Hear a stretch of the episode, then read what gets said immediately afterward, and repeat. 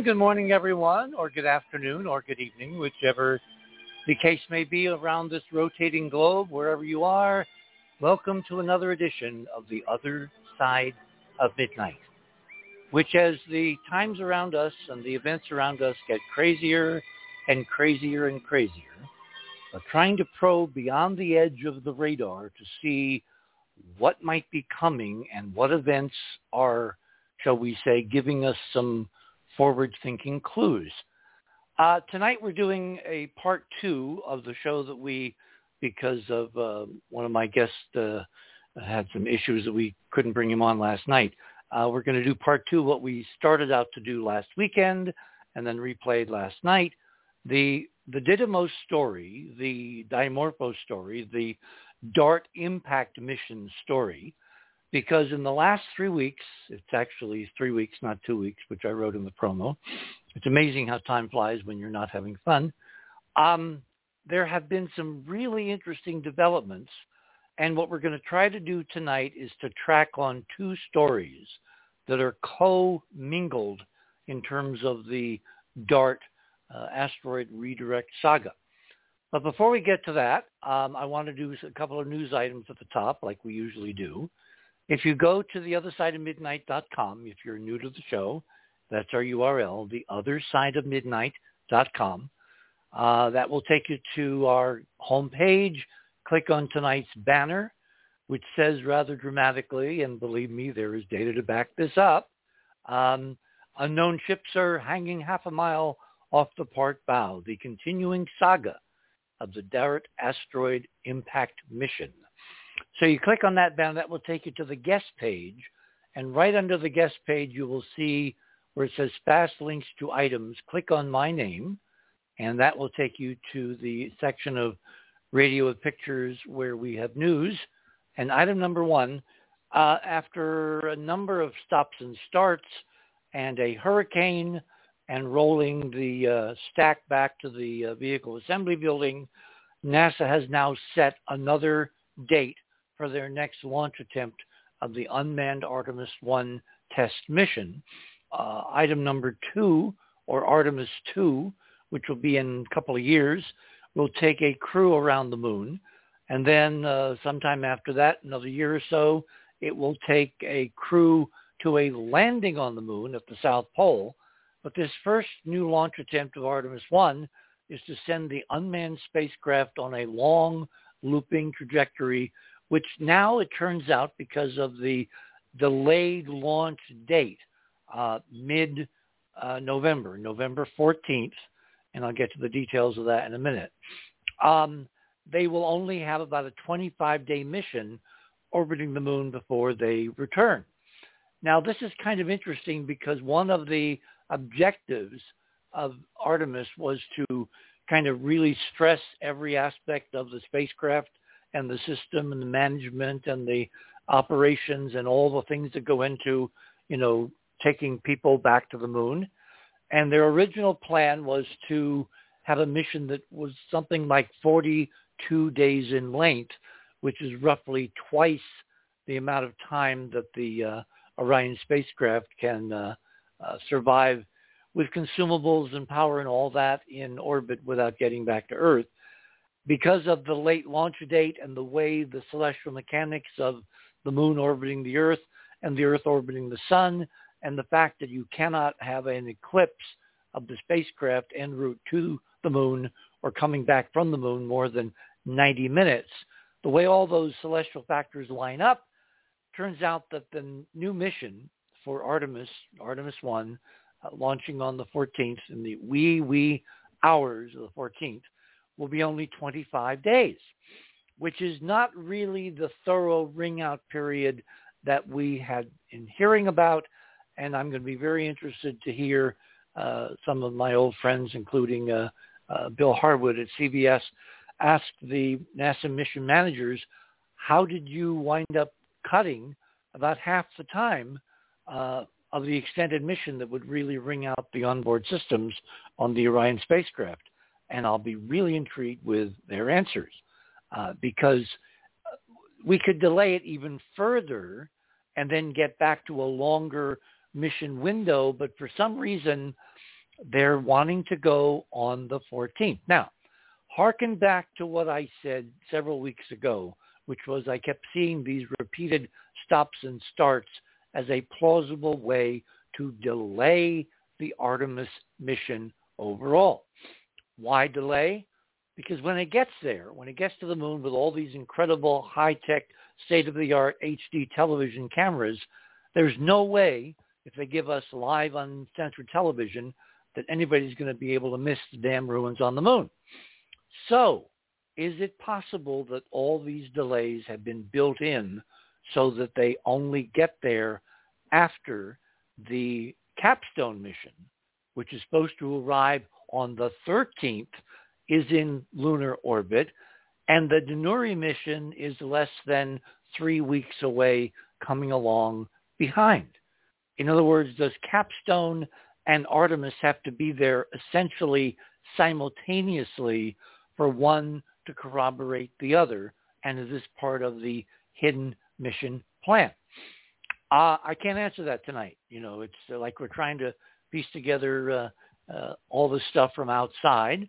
There's nobody on the inside at the moment leaking. So we basically have to do it by the numbers and look at the overall mission plans and see where things are congruent and where they're contradictory. And, you know, it's kind of like the old checks and balances game. So you have to kind of figure out by the consistencies, or in this case, the inconsistencies, what's really going on. In terms of this show, it makes, for that night, very, very interesting radio. Because as I was telling some of our folks uh, just before airtime, um, it turns out they're going to try to launch um, Artemis 1 on this unmanned 25-day mission uh, on the night of the uh, 13th, the morning of the 14th. The launch time on the East Coast, East Coast time, will be 12.07 a.m. on the morning of the 14th, which of course is still Sunday night here in New Mexico.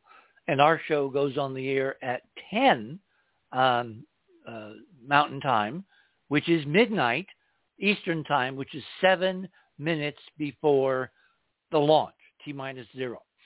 So we will know in the count leading up to launch by the time we come on the air that night whether there's going to be a live mission attempt down to the last few minutes of the what they call the uh, terminal count, or whether they have some other problem which crops up with probably hydrogen and fueling and quick disconnects and all that, and they're going to wave off. So by the time we come on the air that night, I'll be able to say at the top of the show either the countdown is in progress, in which case we will go to the Cape Live and we'll track through uh, the interesting events of getting this thing off the ground, or I will come on and I will say, no, there has been another wave off and they are working on a rescheduled date.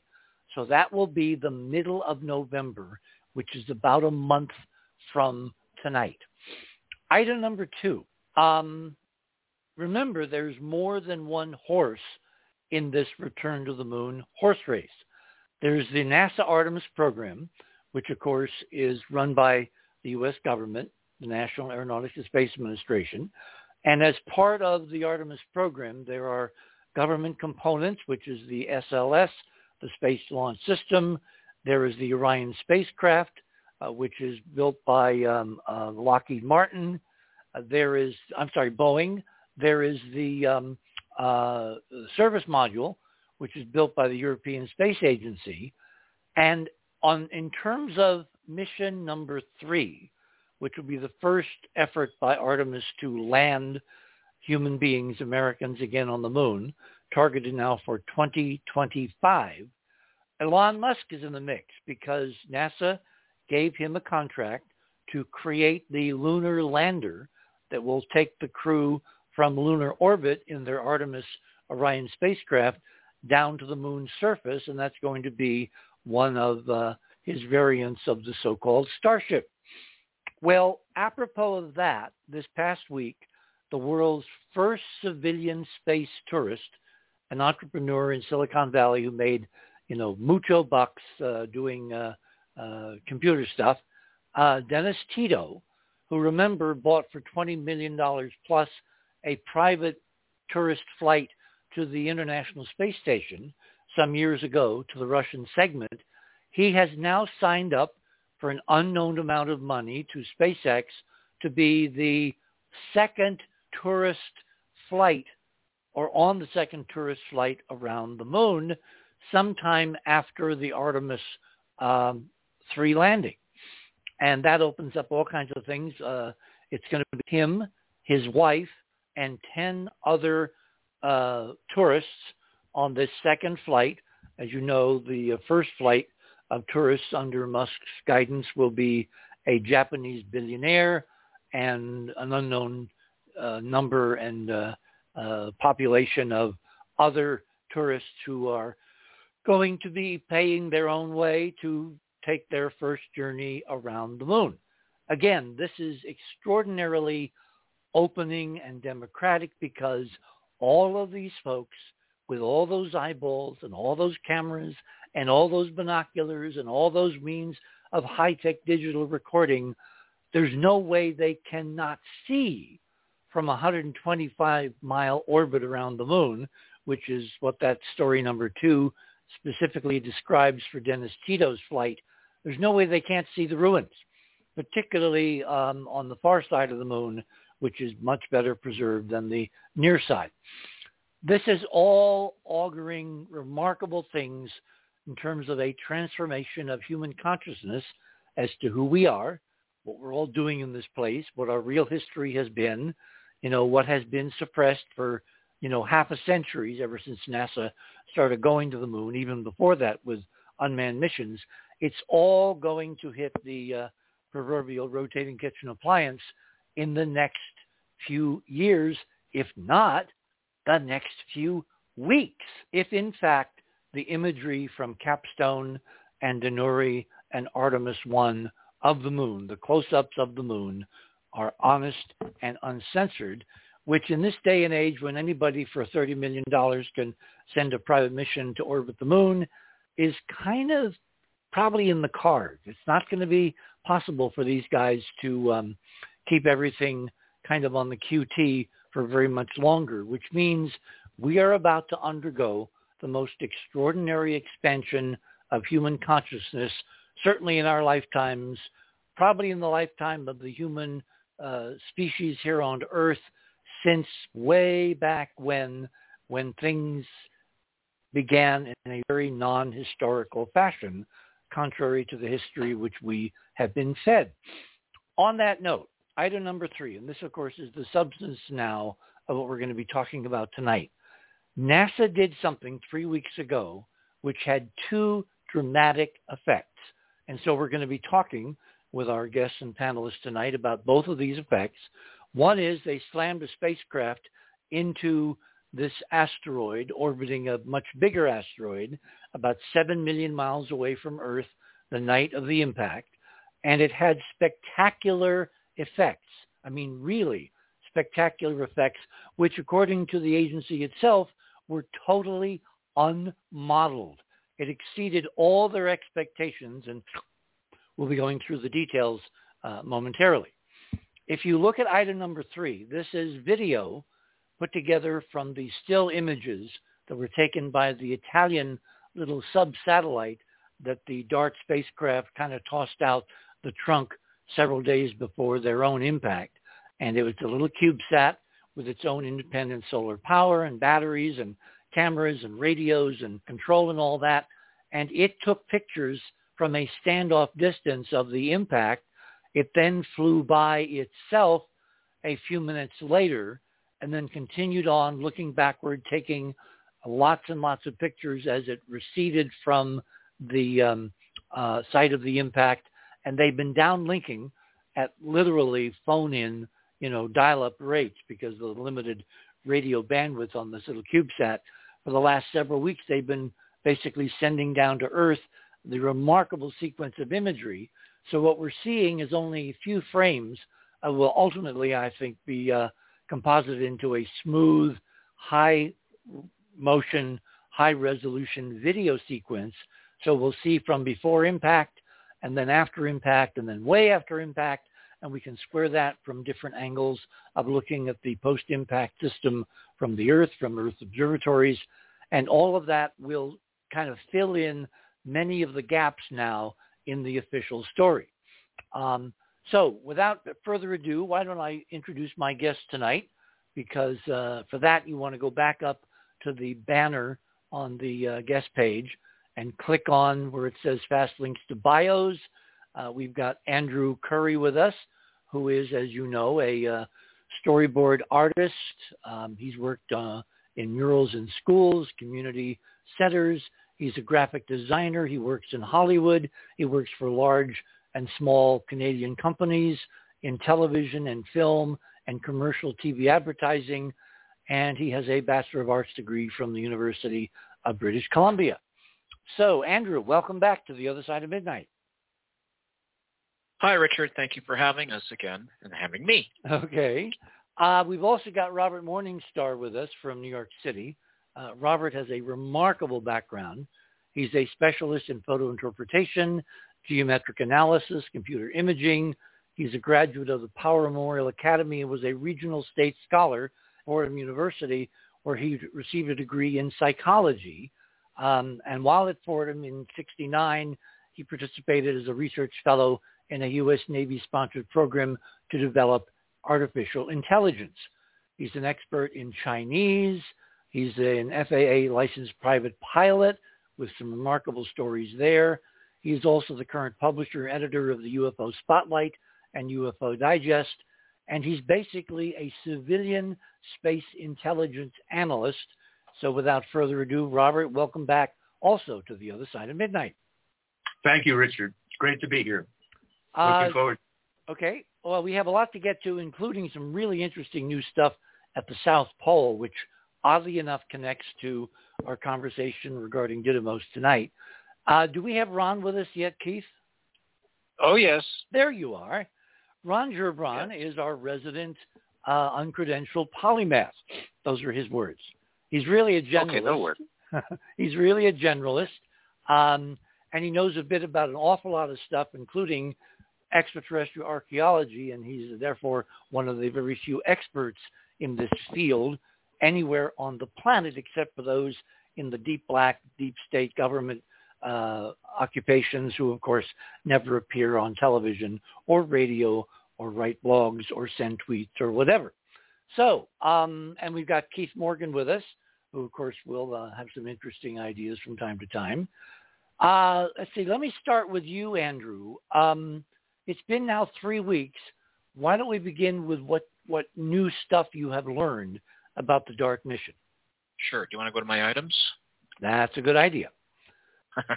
okay, so if we go to the show banner, everybody, well, if you're new to the show, what you do is you go to the show banner. Uh, so that go to the other side of midnight.com. The show banner will come up, and the show banner tonight says, Richard, what does it say? I'm going to come back to it. Unknown ships are hanging half a mile off the port bow. So it's us, the EM imaging team. You tap on that, and you'll find um, our fast link. So mine is under Andrew, and I've got just a couple tonight.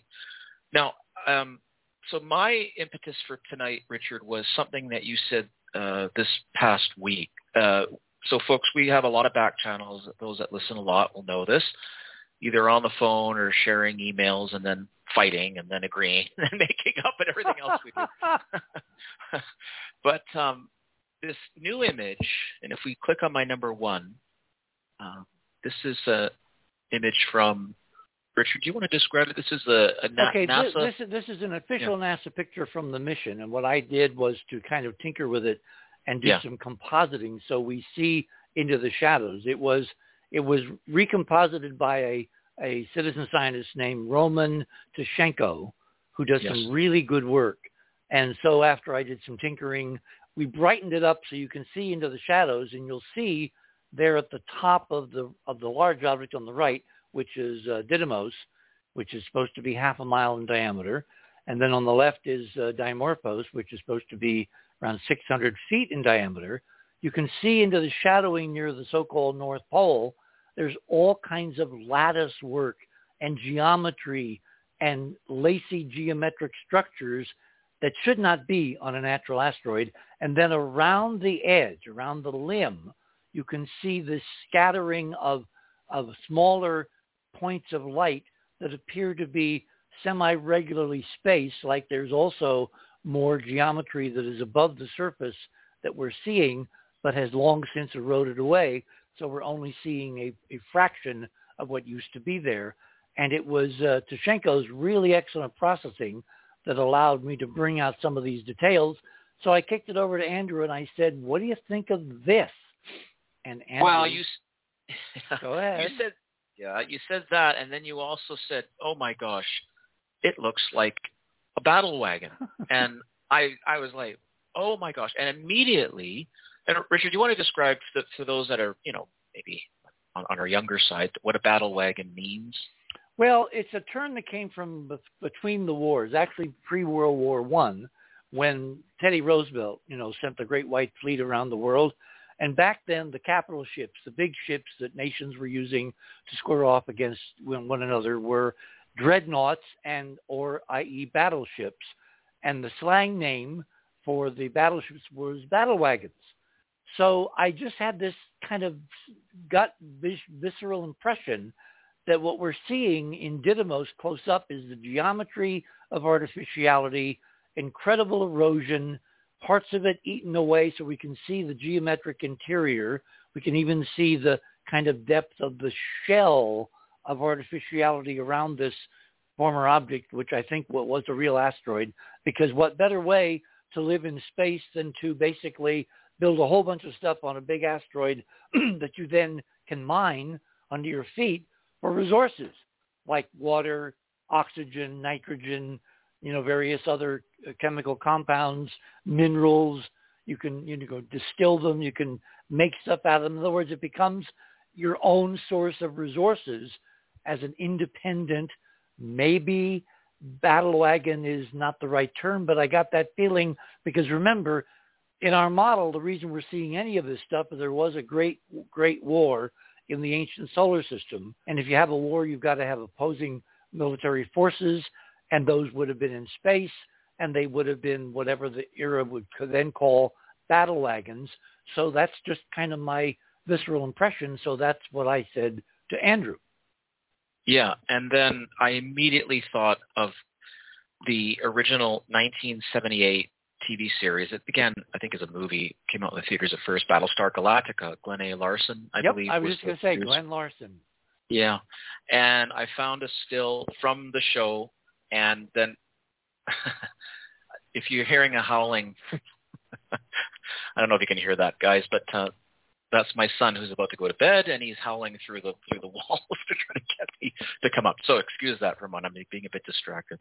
Um, uh, so I got a still from the Battlestar Galactica show, and I actually reversed it because it's it's in the opposite direction. And it, Richard, it just reminded me of this shot of the of the great fleet that was, you know, the ragtag fleet that was being, you know, headed and rescued by Battlestar Galactica. You know, a science fiction show, but very very interesting. And um, the same sort of paneling that this model, because it's a model, it was a real model. They didn't have the digital effects back then that they do now, and those panels on the Battlestar just immediately reminded me of of Didymos. And not only that, but Didymos has like a knob right at the right at the perfect like at the apex point. So mm-hmm. if we mm-hmm. come out of that, yeah, we well, come look, out of that look, image. Look, look at all that symmetry. It's like we're looking yeah. kind of catty corner at the front, which yes. is backward. In other words, the the the uh, spacecraft is moving around the sun to the upper right but Dimorphos, which is a big object to the left, is coming around toward the spacecraft, and the spacecraft is moving toward it in a counterclockwise orbit. And so you've got the mothership, and then you've got this thing orbiting about half a mile away, and we smashed into with DART the smaller thing on the left, and I don't know how much is left of it. I I have a feeling there isn't very much left given the extraordinary energies that we saw. But to me, it's the eroded but obvious symmetries and geometry of Didymos on the right-hand side that say overwhelmingly, if you know what you're looking at, this is not a natural object. This is this is artificially reordered, redone, re-engineered. Yeah, yeah. And if we come out of my number one, then we'll skip. Oops, we'll skip past my number two just for the moment, and go to number three. This one's called Didymos Battle Wagon Enhanced. Again, we're using it as a as a term just to kind of ground us in the idea of artificiality. It's not necessarily it was a battleship. Uh, and what I did is I just did a quick illustration just oh to kind of emphasize. God, look at that. Yeah, Richard, there's like a, an apex nodule uh, capstone type of end to this thing. It's got panels just like a Battlestar Galactica, you know, yep, front uh, hull. And I, I, again, I didn't have a chance to look really close at the lattice work, but you're absolutely correct that there is repeating geometry and symmetry all over this thing, and you can see the eroding decks. If you if you put it really big on your computer screen and turn the lights out in your room and stand back a couple of feet, you'll see all this stuff pop out. Just do like widescreen on it. The problem is that we're all used to seeing brand new stuff. We yeah. don't live in a culture where there's lots of ruins unless you live in Watts or Harlem or someplace like that. And so the idea, the art form of looking at ancient eroded stuff and looking through the erosion at the underlying symmetry and order and organization and design elements, uh, it you know as, as the Boeing study said, there's about a third of the population that can do this just in their head. There's a third that can be taught, and there's about a third that can never see this stuff. So for the two thirds who can see this, you know, welcome to the club, and for the third that can't, uh, you know, I'm I'm thinking of uh, you know what's his name in the A team. Pity the poor people who can't see it because it's stunning, and yeah. it has such extraordinary implications for the origin and destiny of all the rest of us, i.e., human beings in the 21st century here on planet Earth. Mr. Yeah. T. Absolutely. Now I know we're yes, Mr. T. Break. Thank you, Ron. Thank you, Ron. Yeah. Hmm. I know we're it looks like a co- it looks like a coconut, by the way. Well, Ron, if we come out of yes. that and go to my number two, and I really like Richard to kind of talk about this because it's the model. It's the model of this thing, this this repeating diamondy shaped model that we've been talking about that is absolutely extraordinary. Do you want to talk about it quickly, Richard? Just tell well, people what this, this is. Number... This is a, a time sequence video composed obviously of individual frames taken recently by Mars Express, which is still orbiting Mars, went into orbit around uh, 2003. It's still there. It's in this very long looping orbit that takes it about 10,000 miles away and then well inside the orbit of the inner Martian moon Phobos, which is 6,000 miles above the surface. And what they did is they they videoed a sequence by stills of Deimos, which is the outer moon, the two moons of Mars, Phobos and Deimos. The outer moon is around 30,000 miles away. And from their inner orbit, Mars Express looked at Deimos as it tracked in its orbit around Mars with Jupiter with its four moons in the background about half a billion miles further away from the sun than Mars is. And what's interesting is because you're in the equatorial plane of Deimos, you can really see this truncated octahedral or truncated diamond shape. And when when we flew by an asteroid some years ago, when I say we, the human race, it was the Europeans that did it, uh, en route to 67P with the Dawn spacecraft, they flew by an asteroid 30 four, seconds. four miles across named Steins, thank you. And that spacecraft turned out to be of a diamond shape. Well, it turns out that all of these seem to have a kind of a common model form, kind of like Chevys and Olds and Cadillacs and whatever, and they're different sizes, but they're in fact all of the same basic geometry, and that I think is a major clue as to who did it who built these things and why. And on that note, we're going to stop for a momentary pause here at the bottom of the hour. You're on the other side of midnight. My uh, guest this morning, too numerous at the moment to mention. Our subject is Didymos and how it could literally change the fate of humankind. We shall return.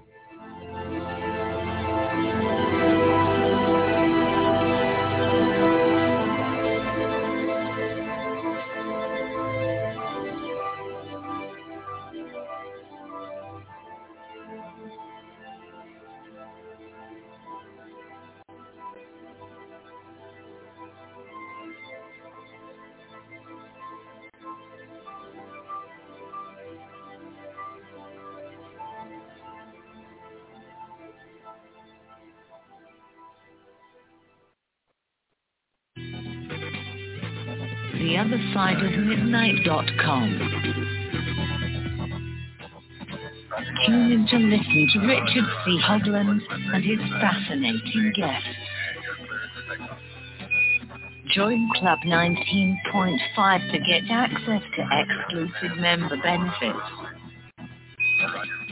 Listen to past episodes anytime on any device. Search the archives of over 180 episodes. Membership costs $9.95 a month, 33 cents a day. Support the broadcaster to provide you with the most interesting conversation available. Talk radio at the cutting edge of science and thought. The other side of midnight.com.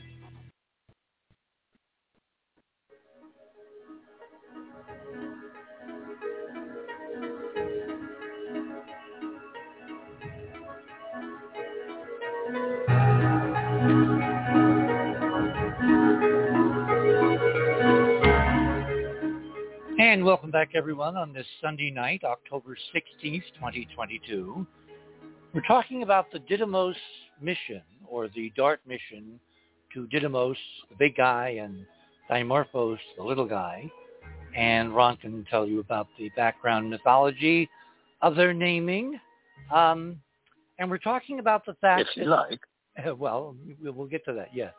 Um, Yeah. What we're talking about is the idea that NASA did something which I'm not sure how much of NASA really knew beforehand what they were going to do. I suspect there's a lot of people now asking a lot of questions inside because the results they got were so off the wall, so beyond the various models that uh, nobody could kind of ignore what happened, which was wildly beyond most, if not all, of their expectations. So let me return to Andrew's subject with the video that he put up because, as I said a few days ago, the Mars Express spacecraft took this series of of uh, images uh, composed into a video of Deimos, the outer moon, which is uh, you know maybe eight nine miles across, uh, orbiting Mars uh, um, at about thirty thousand miles distance in the equatorial plane of uh, Mars itself, and it and Phobos, the inner moon, which is only 6,000 miles up, had this remarkably truncated, uh, agonizingly artificial form, and we've got much better close-up images of Phobos than Deimos, but the overall geometry of all these objects almost looks like there was some plant somewhere that stamped these things out on a variety of scales ranging from miles across to just like 1,300 feet, which is the size, I think, of Ryugu. But they basically all have this same incredibly badly eroded form. And now we've walked up on one which is only half a mile across, and it appears to be some of the best preserved surface detail of any that we have seen. And then the question is, is that just accidental or was that part of the plan, an extraordinarily ancient, millions of years old plan to give the human race a gift, a time capsule from the ancient past, and the human's response was to go out and clobber it, destroy it, blow it to kingdom come, like humans do with a lot of their history. Hey, Richard. go ahead.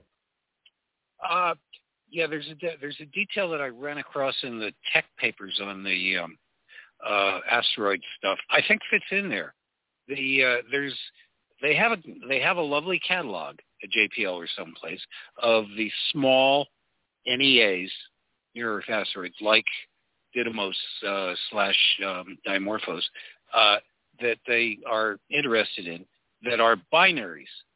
That is just like the one we're looking at here. And uh, there are like 240 of them, something like that, on that list out of a million near-Earth asteroids that they have cataloged. Uh, so they've been paying attention to these.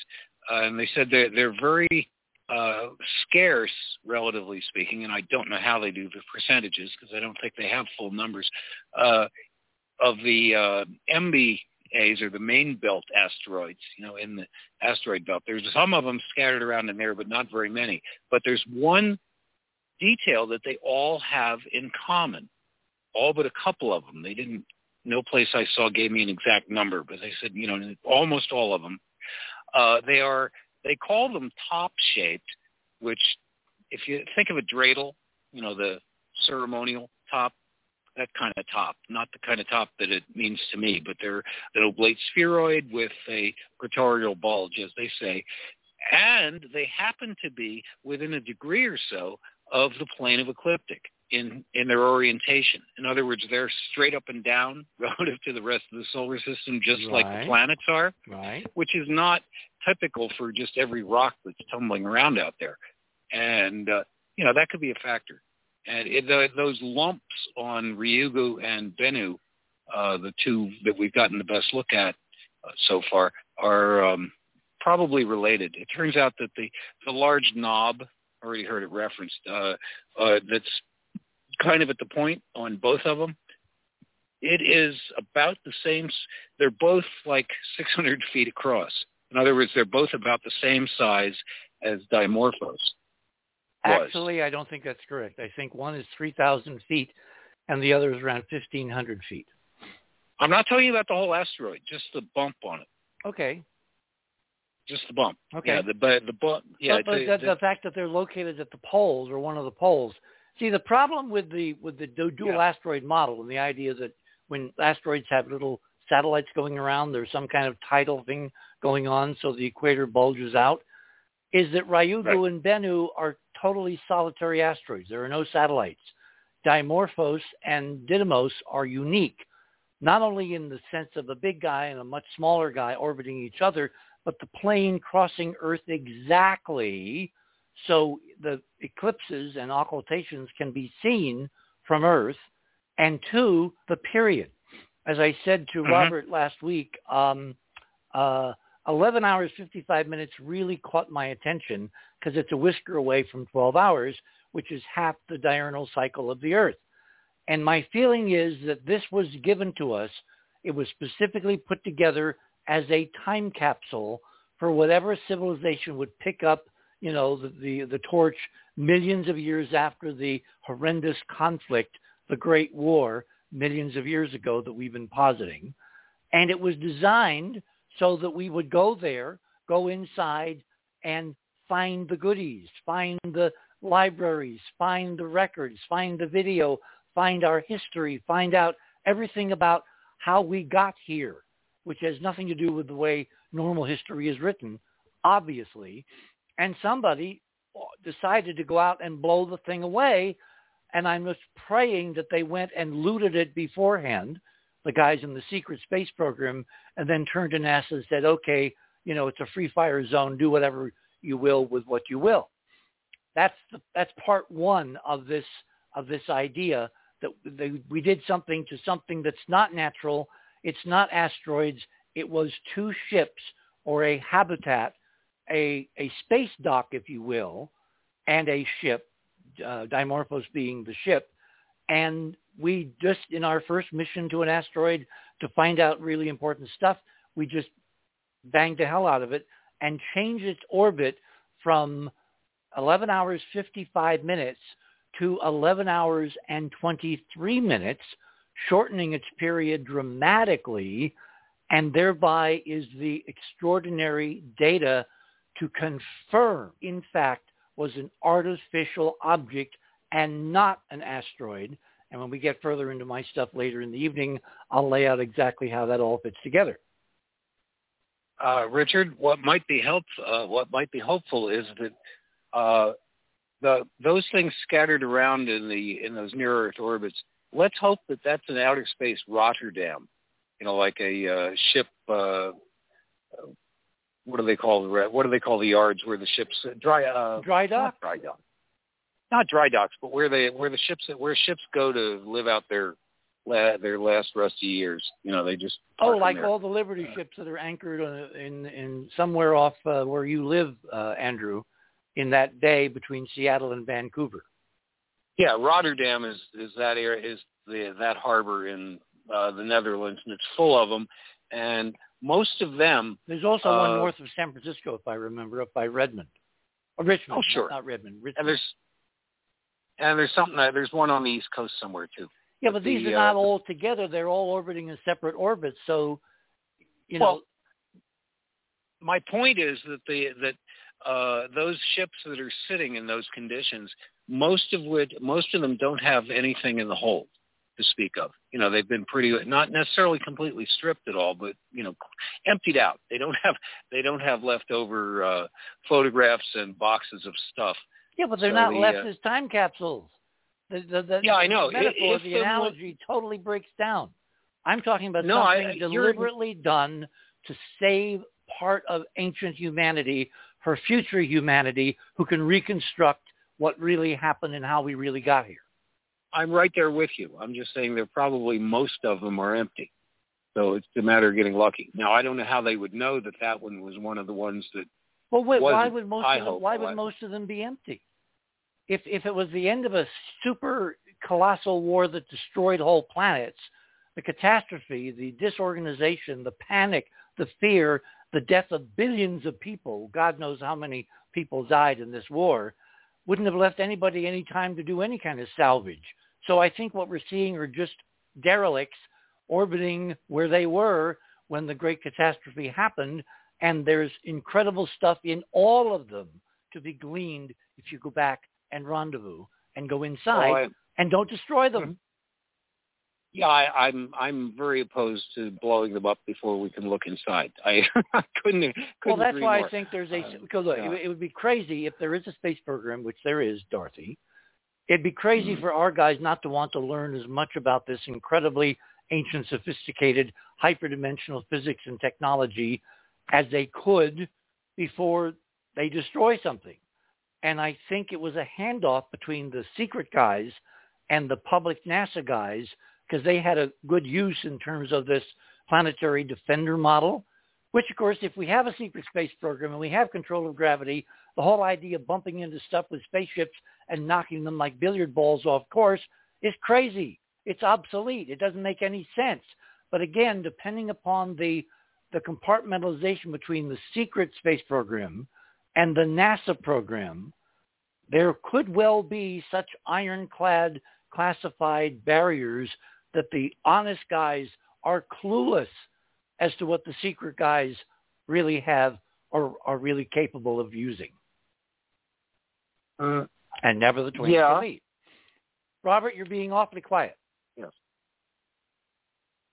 Well, um, I have this saying that uh, children should be seen and not heard, and uh, adults should be heard and not seen. But I'm just listening to you guys. It's um, it's an intriguing theory we have here.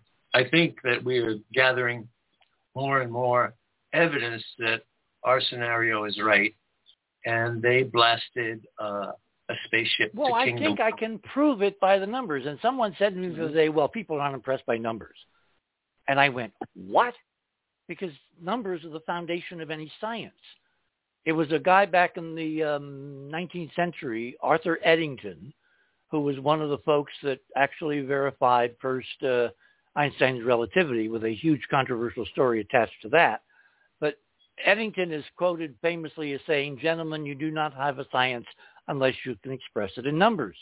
Well, NASA at that press conference last Tuesday gave us the numbers where I think tonight I can prove beyond a reasonable doubt, ladies and gentlemen of the jury, that we actually almost destroyed an ancient spaceship. And it's not complicated numbers. It's incredibly simple numbers. So when we're to that part of the show, I will lay them out and you may obviously make your own judgments. Richard, I want to say I want to say that uh, I agree with you on that score.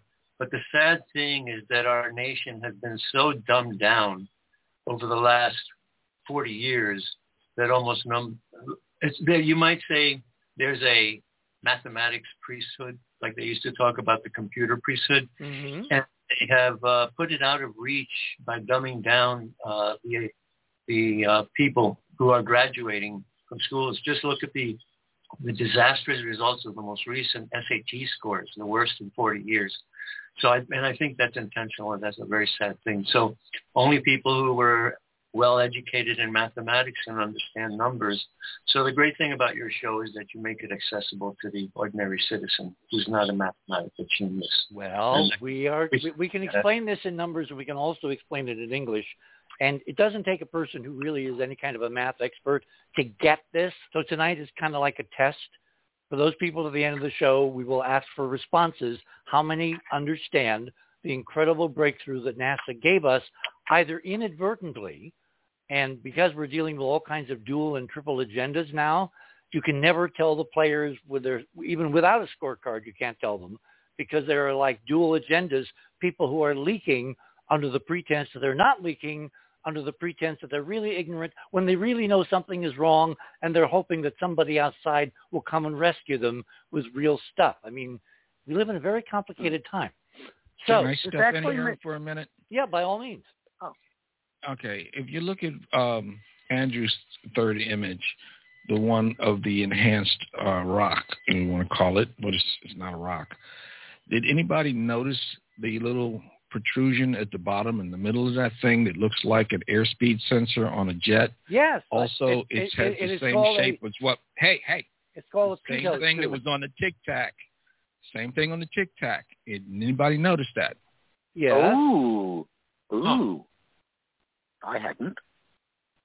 Uh, well, there's also point. something on the far left which sticks out, which on a better version of this that I've got actually has some geometric detail. I mean, there's so many geometric things on this, you can't tell what anything is for. You just know it's not natural. It's not a rock. Because look at the scale. If this whole thing is half a mile from the left edge to the where it goes in the shadow on the right, then these things are hundreds of feet across. They're not tiny.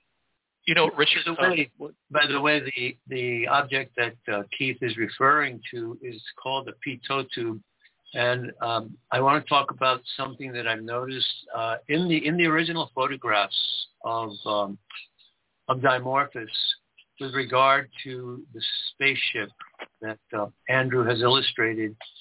It seems to me, if you look closely at the area that Andrew has highlighted in his drawing, and you look under the rubble.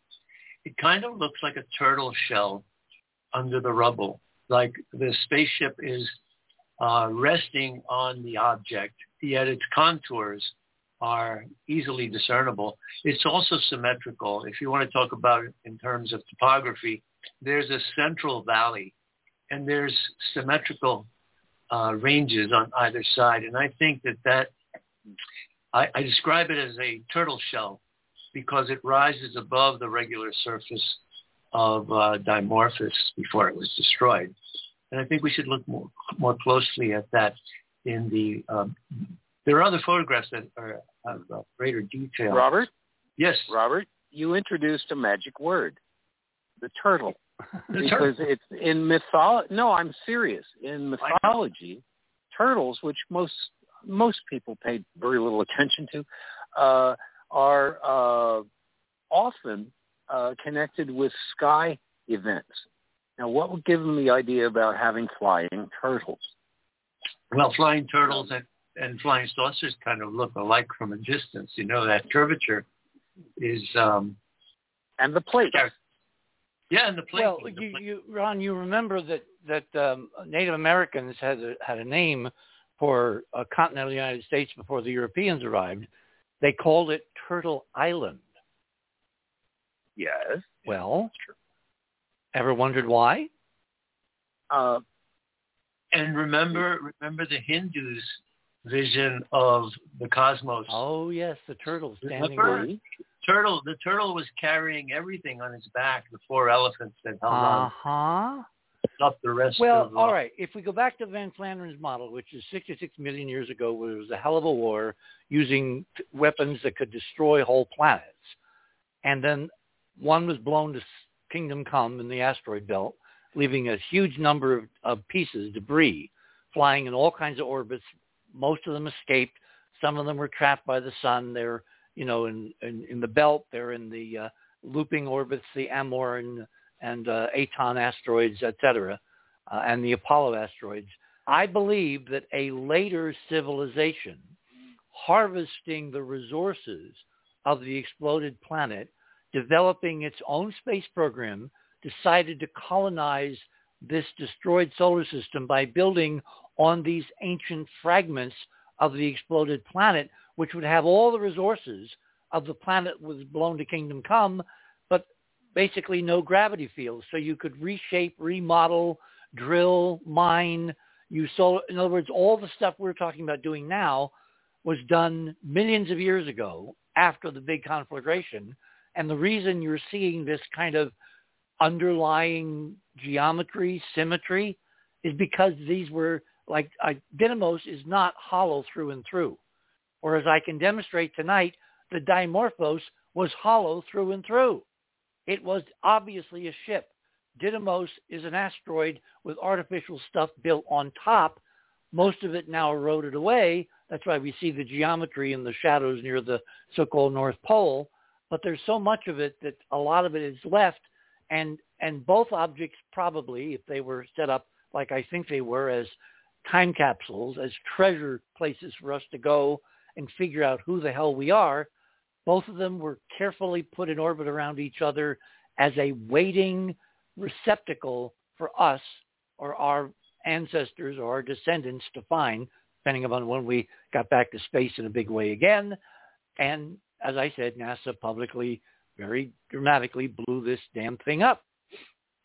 You know, Maybe Richard, this is Richard, interesting. I- Yeah. guys I, I i gotta cut in i'm sorry i this has been like just killing me so the video that richard was talking about folks um uh, Deimos richard when i was watching the video again and you were speaking the first thing that entered my mind especially when uh, ron started the talk was rendezvous with R- rama and arthur c clarke and the Mm. big it, it just hit me and now you guys are coming right to it and I, I, could some of these ancient spaceships like you say be turtles or pillars holding up an entire internal world or some sort of garden that's you know an inner i mean i know this is a Well, crazy concept, but- remember one of those epic um, uh, Star Trek episodes for, of uh, you know original Star Trek series, "For the world is hollow, and I have touched the sky."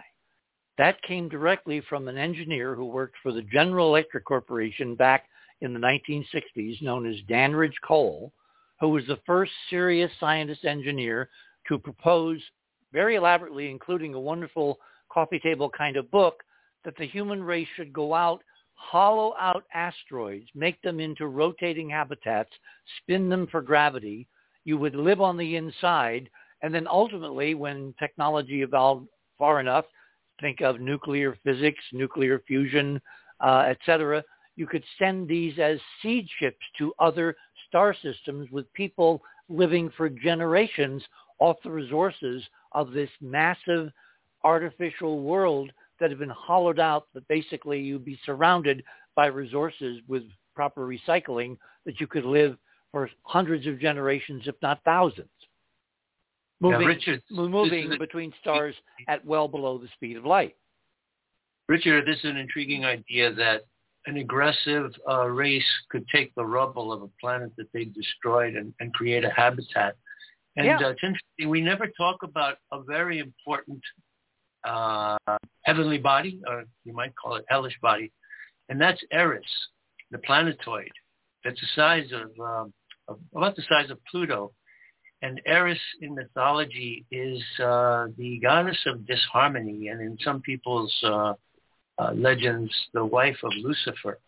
And that's something that we should investigate. I discovered it, uh, you know, studying, uh, what's it, back, uh, Starry Night Backyard years ago. I just hit it and I looked at it and thank God, that looks like a planet. It's a small planetoid. We should do a show on Eris and investigate that thing because it could be the, the object that well, you're discussing. the well, there's more than one. The thing is that we don't have much data on Eris. We have tons of good data now on Pluto. We know that it was, uh, you know, re- repurposed on the surface. There's all kinds of ancient arcologies, geometry, things split open. There's an atmosphere. There's there's heat inside. Where's that coming from?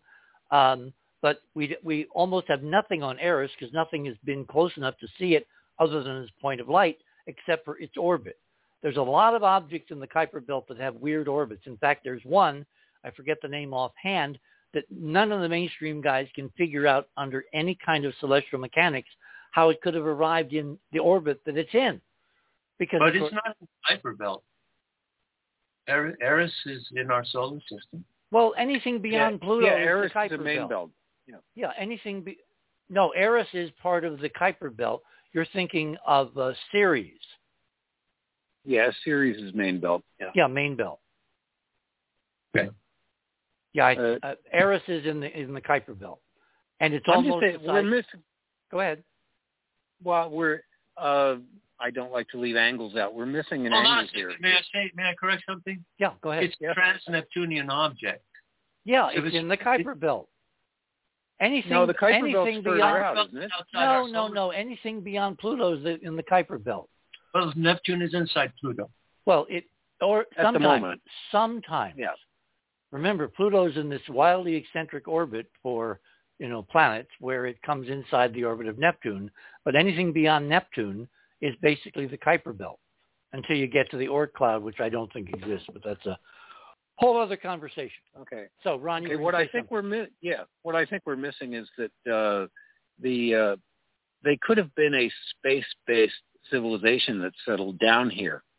I'm not talking about the in, ones initially that, although could have involved the ones that uh, were in the war that left those battered uh, wrecks floating around out there.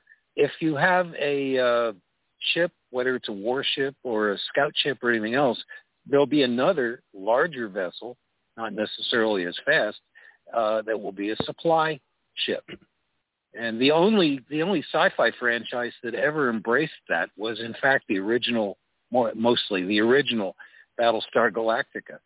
Uh, they always had that. You know, they worried just as much about their supply ships as they did about their warships. And well, again, we even, have to be very careful extrapolating Earth models into a space civilization because once you introduce the idea of hyperdimensional physics and the torsion field, you don't have to mine anything. You make it out of empty space. You know, you basically construct particles from virtual reality. yeah, any, maybe. any size, You- any form, any shape, because you have infinite energy and you have infinite access to hyperdimensions. So the idea of mining, the 19th century idea of mining something, is kind of archaic and obsolete, and we're at the top of the hour. So I'm going to cut mm. everybody off nicely and say that this rather spirited discussion is going to continue when we come back. Um, you're on the other side of midnight. My name is Richard C. Hoagland, and we're definitely in the next uh, 30 minutes, no, not 30 minutes, three minutes, are definitely going to return.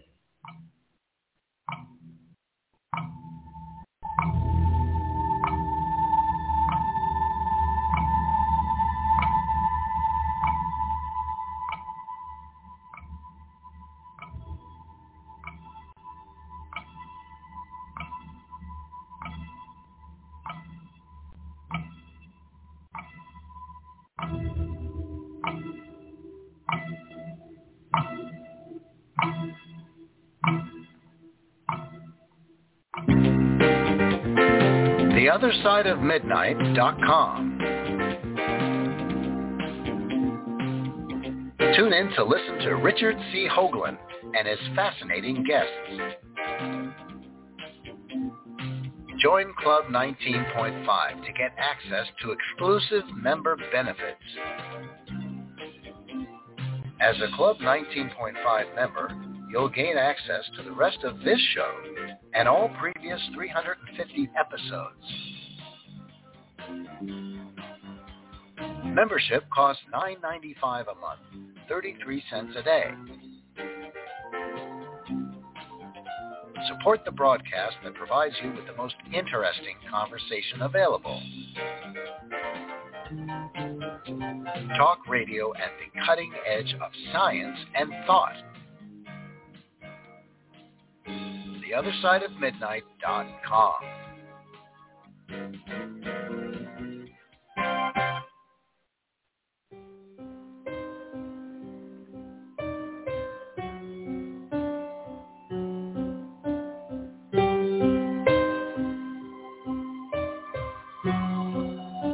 And welcome back, everyone, on this Sunday night, October 16th, 2022. We're discussing how did we get here?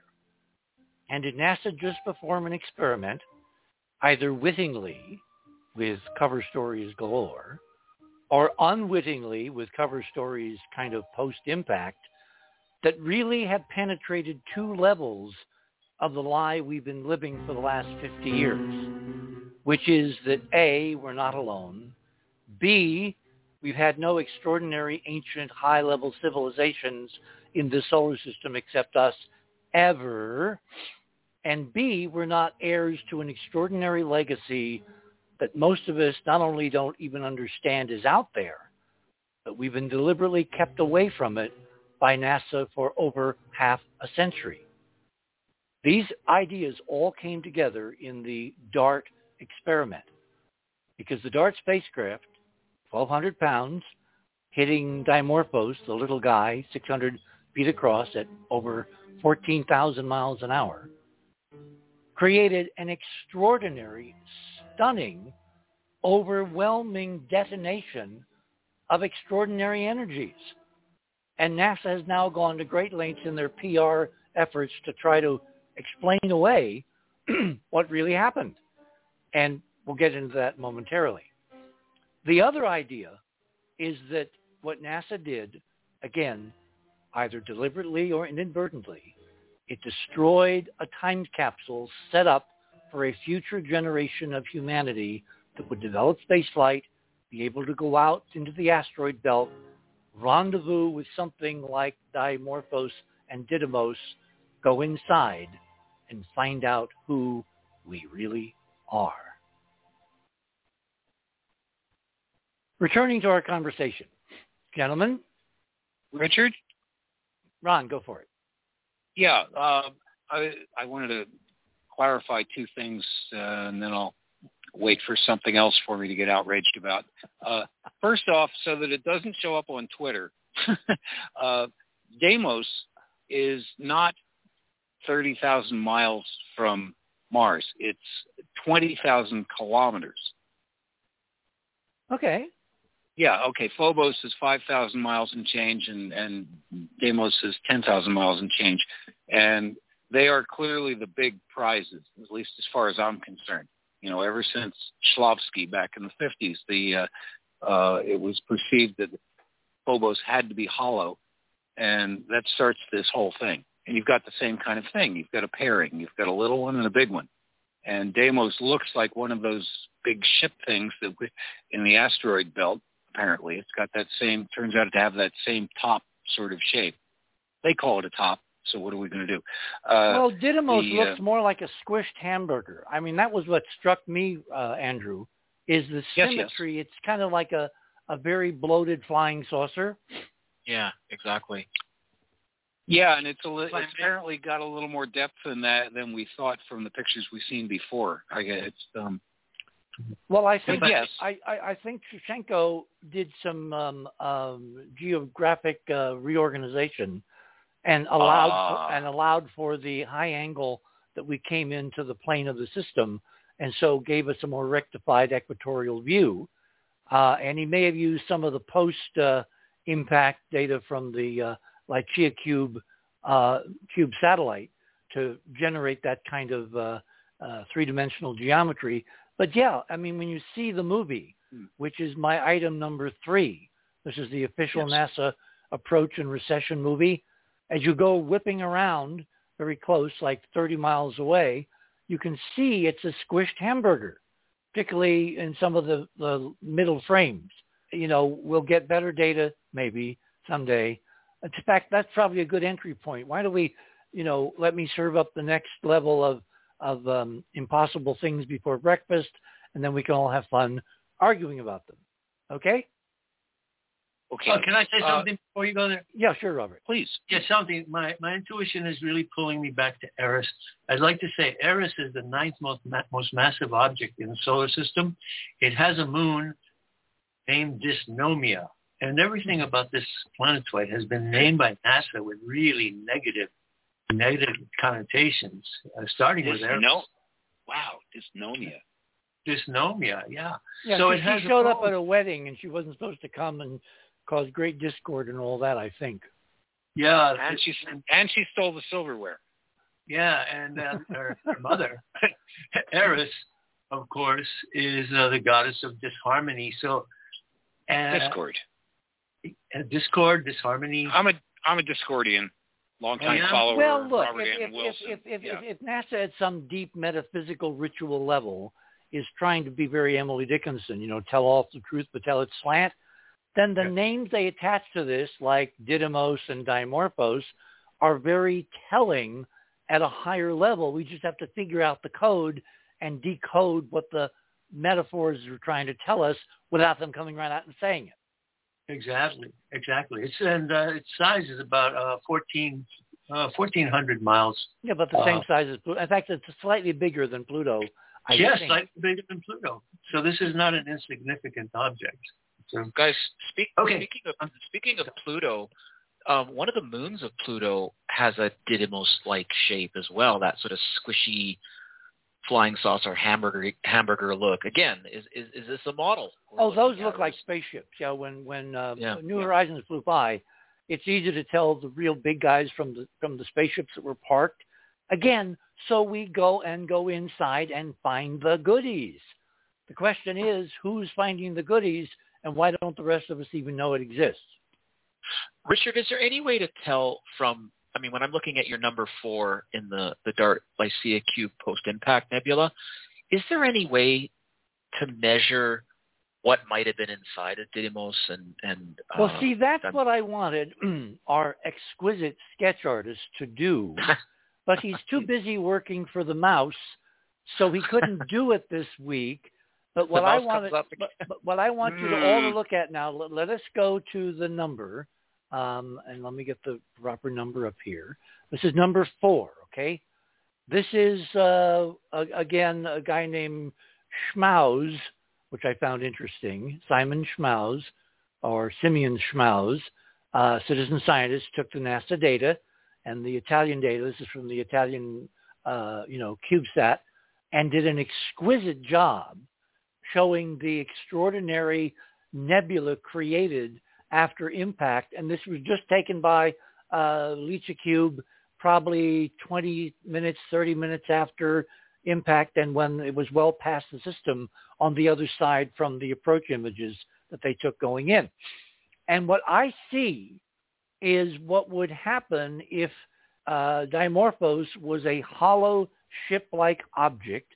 Think of it as a big container ship because its actual size is 600 feet. Container ships can go all the way up to 1,200 feet. So it's a kind of a modest container ship like the one you went out and touched on the uh, yeah. in the in the bay the other day we were talking about.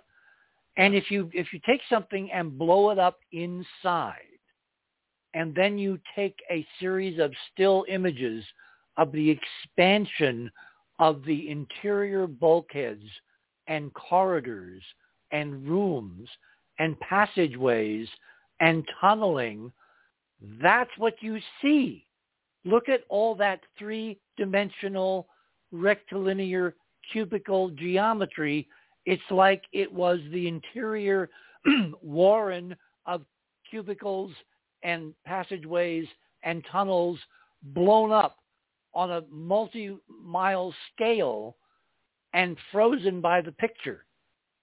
Do you see? you know, the- Richard, you, in, you- in this you- picture, yeah, in that picture. this picture, remember last week I talked about the the false color that NASA used that left a patina of material on uh, Didymos.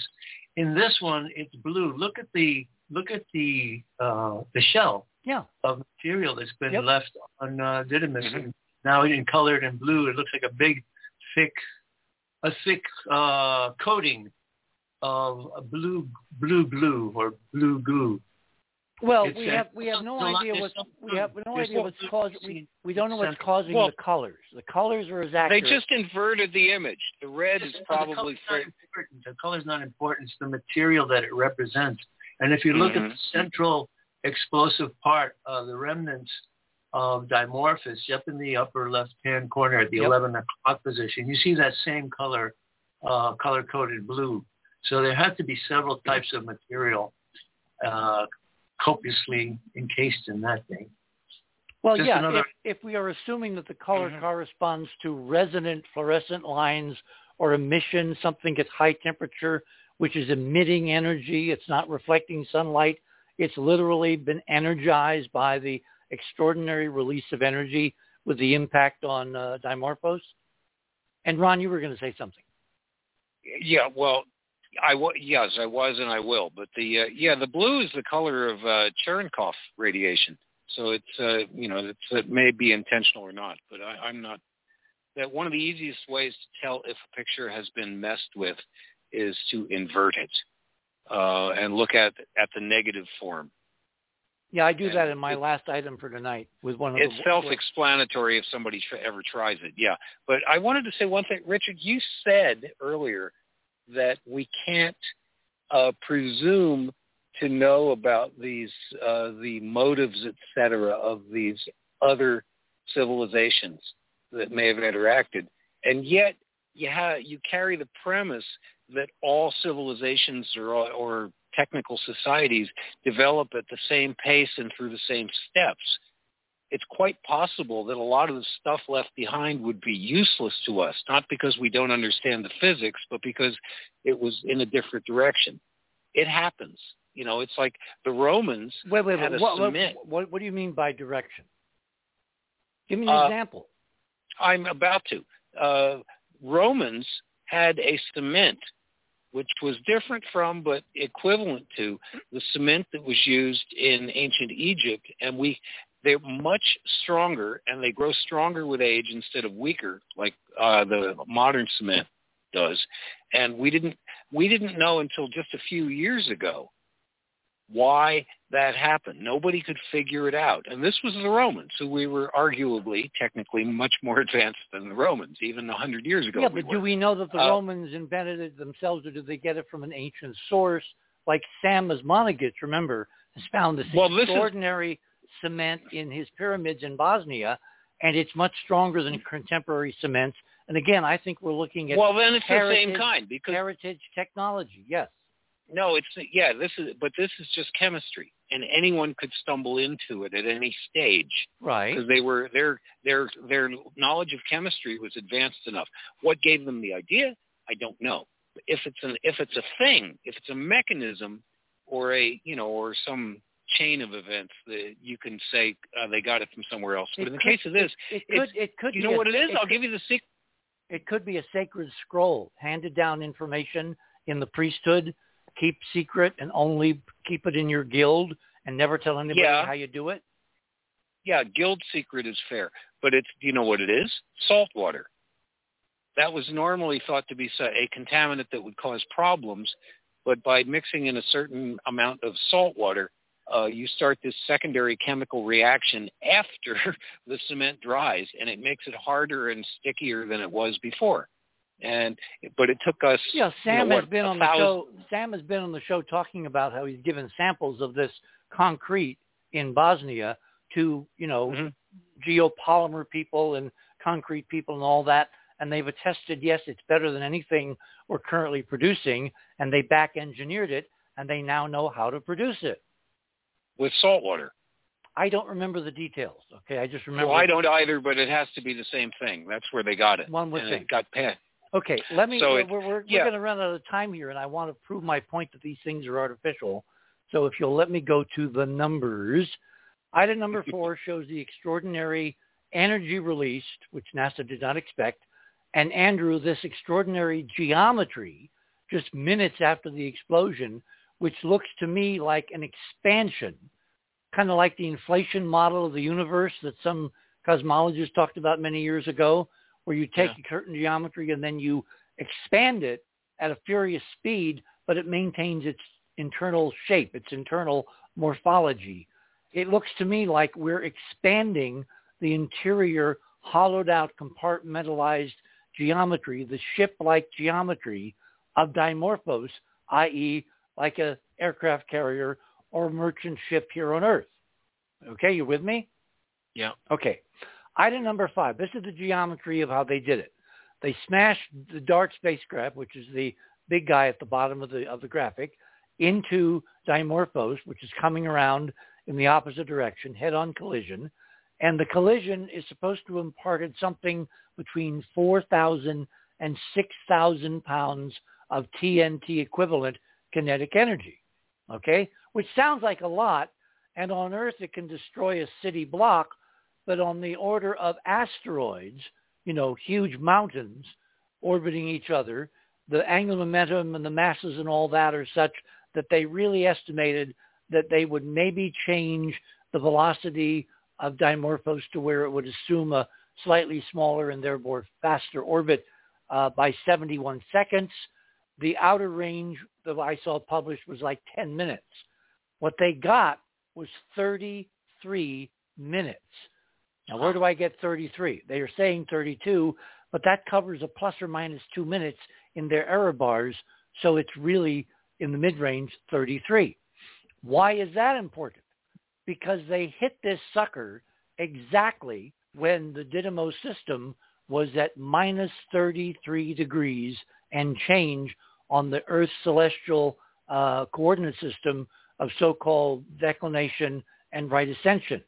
It was at minus 33 in the southern hemisphere, tracking north in the constellation of Lepus, which, as Georgia told us last weekend, was in fact a hare which was used in a lot of sacrificial ceremonies. So, Robert, we're building on these kind of metaphorical inner layers that they don't tell us about. Oh, and in Washington, it occurred, the impact occurred when the Didymos system was seven tetrahedral degrees above the southern horizon. The numbers are very intriguing and do not look accidental. For one thing, how could you decide to smash into something at minus 33 and then have the actual period change by 33 minutes? That would imply you knew exactly the masses, the energies, the densities, and you'd done all your calculations and you knew what you were going to do was going to trigger the release of enough energy to change Dimorphos orbit by that precise ritual amount. And number six, again, is a different processing of the uh, uh, dual image that uh, Andrew and I have been talking about. Number seven is where the, the kind of heart of how we now know that Dimorphos was a spaceship comes from. Click on that. This is a comparison of the old period of Dimorphos orbiting Didymos on the left, uh, 11 hours, 55 minutes, and then the new period, 11 hours, 23 minutes. Okay? Now, there's a very simple, here's where the math comes in, a very simple equation for what happens when you hit one object with another object. It's called kinetic energy. And the there are two equations. One is F equals ma, force equals mass times acceleration, where you can invert that equation and you can get the mass from the acceleration and the force you apply. And the other is the kinetic energy, 1 half mv squared. The important part there is the square, because the amount of energy you deliver in a big pinball machine like the solar system when you smash objects together depends to a first order on their mass, but much more important because it's the square of their velocity. And this thing was moving at 4.1 miles per second, which is over 25,000 feet per second. And explosions, TNT and whatever, they have blast waves that are on the order of 9,000 feet per second. So this thing delivered an extraordinary amount of energy into a system in a head-on collision. Even then, what they got, the effects they got, so exceeded by a factor of three their previously published estimate of the 10-minute uh, change in orbit. I mean, they're claiming now that they had actually estimated 30 minutes. I have not seen that published anywhere. That they pulled out of their you-know-what at that press conference because nowhere was it ever written down they could get a 30-minute change, which was three times their best estimate before. So what does that do in terms of those those equations?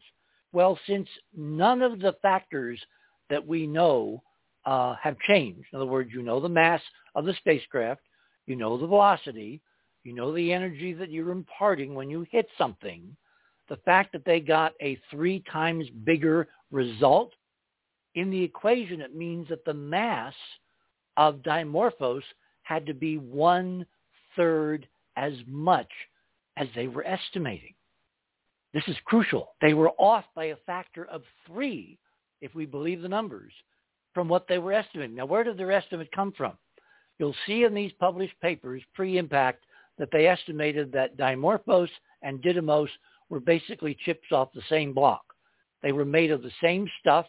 They were either rocky asteroids, I mean they were solid and they had a certain density, or they were rubble piles and they had the same density but made of big boulders and big blocks all kind of smushed together, held together under gravity, not tension, chemical tension between the molecules of the rock.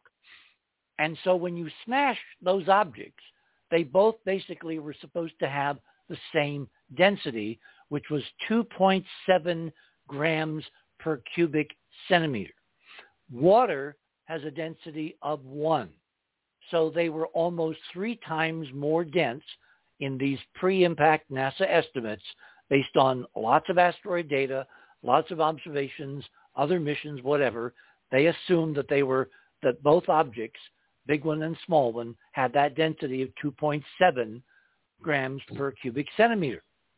However, so, because we only have from their orbit around each other a total mass for the system, which was billions and billions and billions of tons, we do not have a separate mass for Didymos or Dimorphos separately. That would come from the impact. So again, following really simple, simple high school physics, they got three times the effect that they expected. Well, that would say that the density, given that we now have the size, the density of Dimorphos had to be one third of 2.7 grams per cubic centimeter. And that puts us down at about 0.75. Here's the uh, punchline. And that's in the range of hollow buildings with, with rooms or ships with compartments or aircraft carriers with hangars, whatever. In other words, the very extraordinary change of energy imparted to Dimorphos proves because of the density that this object was not an asteroid, not a rubble pile of asteroid type stuff, but basically a constructed, artificially compartmentalized ship with a density of 0.75 grams per cubic centimeter, i.e. it was an artificial ship. And the numbers, NASA's own numbers, prove it. Richard, uh, this is an interesting uh, thing you brought up in comparison the, compare, comparing the density of Dimorphos to uh, water, because my impression, though I didn't express it uh, when I described what I saw, was that something had been liquefied and that that, that goo on the residue that's on um, Didymos and then the streams of matter, it, something got liquidated. And there must have been a tremendous amount of heat in that impact. So I think there's a case to be made that this uh, object was full of some uh, liquid of some sort. Well, it could have been water. Remember, if you're dealing with a spaceship, one of the things you have to carry with you is consumables, right? Water. Yes. Yeah. And Air. water, it would source of fuel if you separate the water into the oxygen and no, the hydrogen. No, no, no, no. Stop thinking no, rock. We're rocket. talking hyperdimensional physics. We're talking torsion fields. We're talking anti-gravity. We're not talking rockets. No. But human beings hmm. For millions of years have not been redesigned. We still need to breathe. We still need to drink. We still need to eat. So we're talking about internal sources of water for the crew or the, the personnel and foodstuffs, forests, what, whatever ecosystem was inside these ships because they're basically little mini worlds, more likely Didymos than Dimorphos. Dimorphos looks to me like a big tramp steamer, 600 feet with whatever volume is, But because of the impact and the energies and the change of period, this is crucial. This is the numbers. Dr. Eddington, these are the numbers that we have to go on to change it by a factor of three. The density had to be down by a factor of three, and that makes it an artificial construct, not a natural asteroid. Well, that's now if we assume that the entity that created it is humanoid and organic. If it's uh, robotic or uh, AI. Remember, our model you know, is that this is all about the family, the human family, which is much, much, much more ancient than anybody has even dared imagine. And in terms of the war, I think the war was a civil war. Where do I get that idea? One is the biggest fights are in families Keith knows that for, you know, full well. And in the terms of the human race, what are we doing to each other right now? What's the whole East versus West, Putin versus Biden, et cetera? It's within the human family. So the worst fights are family. So I've been looking at this as a civil war, and then you go all the way back to Genesis. And that appears to have been a civil war between God and his angels and the devil and his cohorts, but the same family. Same thing in the Nordic myths. Yeah, you can yep. uh, you can find that in all of them. Uh, this is kind of a setup question for you because I know you've read as many of those uh, technical papers as I have. Uh, one of the things they should have mentioned, uh, it's number one on the list of objectives in every single coverage of you know project, projection as to what they were going to do when they got there was determine the mass of dimorphos. Well, that's I haven't seen they, a published number. They assume because at the press conference, the only thing they talked about besides giggling and chortling and acting, Andrew almost obscenely happy at what they've done, and I'm cringing because I know what they've really done. And like you, it's like the, the greatest sin and travesty and, and heresy you can imagine to destroy your heritage and be giggling about it. And the only thing I can attribute is that those people that we see have no idea what they've really done. They bought the standard model. They're good little robots, good little soldiers. They think they're doing something good, and they're actually doing something very evil, which is destroying the link to who we really are and what we're doing in this place. Be that as it may, the only number they would again and again reiterate was the change of period. They said all the other things that they should be able to figure out was still a work in progress. And for that, I think they were telling the absolute truth because in their model, uh-huh. what I've just described is absolutely effing impossible. Impossible. And they'll never get there. Forty-five Seconds. They will never get there. Anyway, I'd like are, to start a Deadpool. We are at the, the well. Uh, hang on, we have to do this after the bottom of the hour. My guests this morning: Ron Gerbron, Robert Morningstar, Andrew Curry, Keith Laney, Keith Laney, Keith Morgan. Keith Laney must be thinking about us or listening. Keith Morgan is there behind the scenes running dials and chipping in with very intriguing insights. That thing on uh, Didymos, very provocative. You're on the other side of midnight. My name is Richard C. Hoagland. We shall return.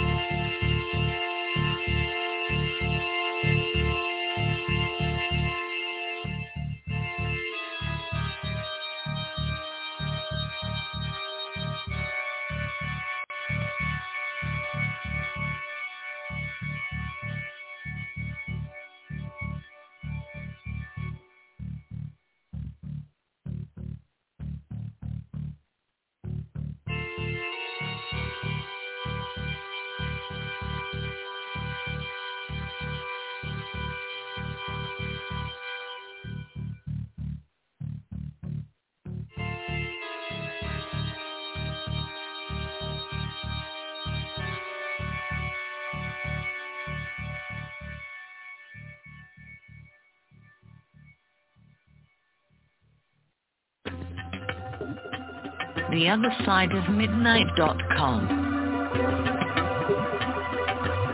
Tune in to listen to Richard C. Hoagland and his fascinating guests. Support the broadcast and don't miss another groundbreaking conversation. Join Club 19.5 to get access to exclusive member benefits. Listen to past episodes anytime on any device. Search the archives of over 180 episodes. Membership costs $9.95 a month, 33 cents a day. Talk radio at the cutting edge of science and thought. The other side of midnight.com.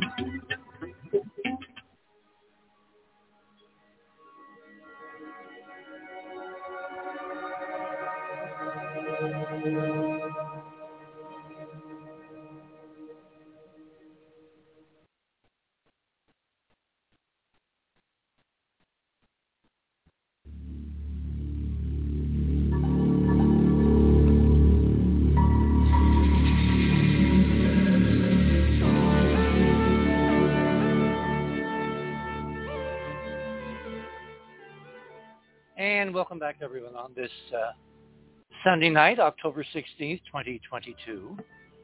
My guest this morning and I are discussing a radical, extraordinary, mind-blowing, and still totally covered up by NASA hypothesis, which I hope I have now demonstrated. We basically have confirmed NASA's own numbers, taking their pre-impact published densities for Dimorphos and Didymos, and the energy imparted by the approaching and then impacting 1,200-pound DART spacecraft, and the incredible change of orbital period from 11 hours 55 minutes, a whisker under 12 hours. By the way, uh, we'll get in the next few minutes into why the orbit is not 12 hours. I mean, wouldn't you think the ancients would be sophisticated enough and precise enough that if they meant 12, they would left us 12? Well, there's a clue in the fact that it was not 12 anymore. It was 11.55. And Ron, you're going to remind me to get into that when we come back. The other thing is, if you take all those parts of the equation and know that the only variable in order to get that incredible orbit change from 1155 down to 1123 or 24 if it uh, is what I think 33 minute difference, that implies implacably, there's no wiggle room here, that the density of Dimorphos was not the same as Didymos. In fact, it reduces the density by a factor of three to keep the mass the same in that equation. And that gives us the densities of artificial buildings or giant ships like Nimitz-class aircraft carriers that we build with big empty volumes, spaces like hangar decks here on Earth. In other words, by NASA's own numbers, they smashed into an ancient spaceship. Why would they do that? Unless they didn't know.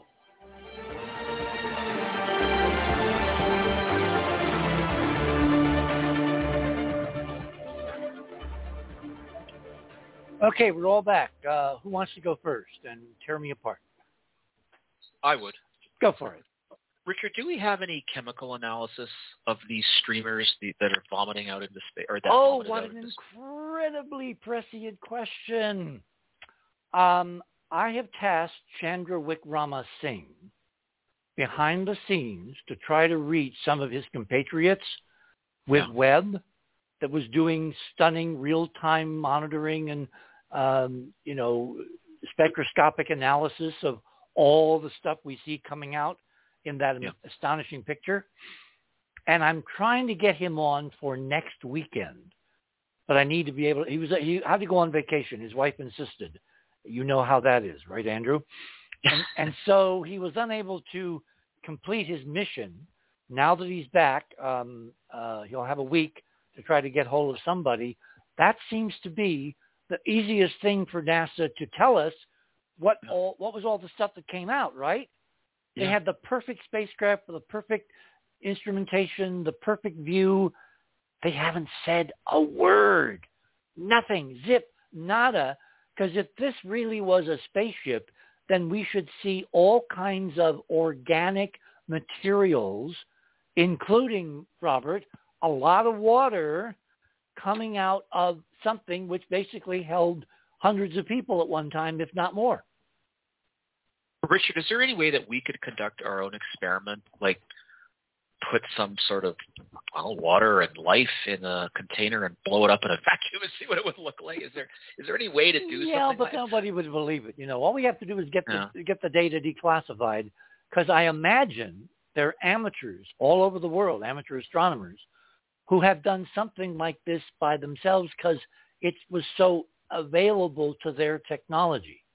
Right. And I'm just through my network of amateur astronomers, citizen scientists, I am pursuing quietly behind the scenes, tracking down those people. But obviously, I don't want to identify them on the air because then you know who's going to swoop in and basically, you know, hold up a badge and say national security. You can't say a word. So we need to keep them kind of off the books until I get to the right people. But we're working on that behind the scenes. Yeah, and I just want to. Andrew, don't blow up things in your backyard. The RCMP No, I would not do that. I don't think Andrew was going to do that. You know, he has a young son. Does Yeah. want to, he does not want to, uh, uh, you know, teach the wrong lesson to your young son. So, Oh, Well, get we- to only see his family on visiting days at the jail. yeah. well, Halloween is Halloween is coming up in the fire. so anyway, someone please take Oh. a take a long, uh, you know, sword and poke a hole in my model because to me the numbers are conclusive because you can't make mass vanish. No, I just wanted to say I want to before the break. I want to set up Deadpool a Deadpool. It's hypothetical. Tell us, 'cause I- tell us there's what a, no prize tell anyway. us, tell us what a Deadpool is, please. Oh, I thought everybody had seen had seen that annoying movie with uh, Ryan no, Reynolds. I've deliberately it's a- not seen the annoying movie. Well, that yeah, they, usually they're a, they're a time frame thing. It's just it's a lottery. It's like people picking um, uh, who's going to win the Super Bowl or something like that. Okay. Uh, but um, yeah, uh, this regards how much of uh, Dimorphos is left. See, in my mind, there's a little less than 25% of the hull still there. okay, And that would be my that would be my guess. And if somebody wants to say no, no, no, no, it's all there or it's all gone or something like that, you know, they can they can weigh in and get bragging rights when it when we finally find out. But um, because I, I I had no doubts from before they arrived that it was a uh, ship, and I didn't think it would explode, but I did think it would bust up, and the hull would be the sturdiest part.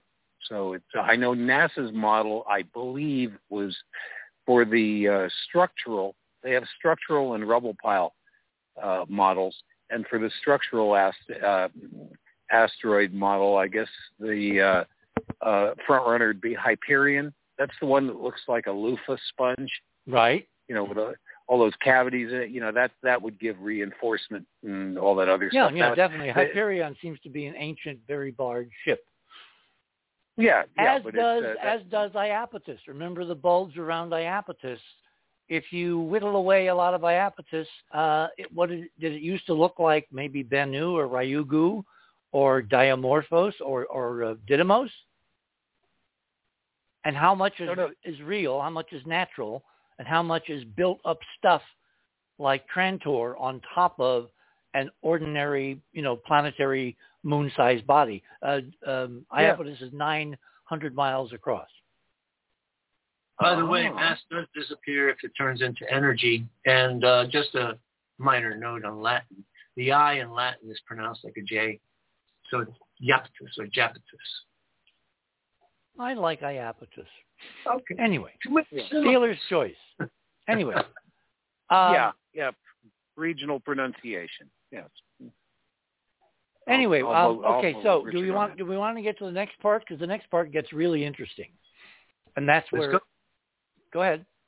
No, I said let's go. Okay. Get to the next. Yeah. Item number eight. This is a photograph that was taken by an amateur, and all the data is on the thing. You just click on it, and then you click on it. It only goes once, but all the data is there.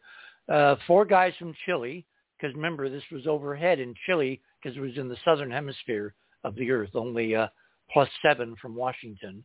Um, altitude 42.5 degrees, phase angle 55 degrees, et cetera, et cetera. Um, all the data is on those little data blocks.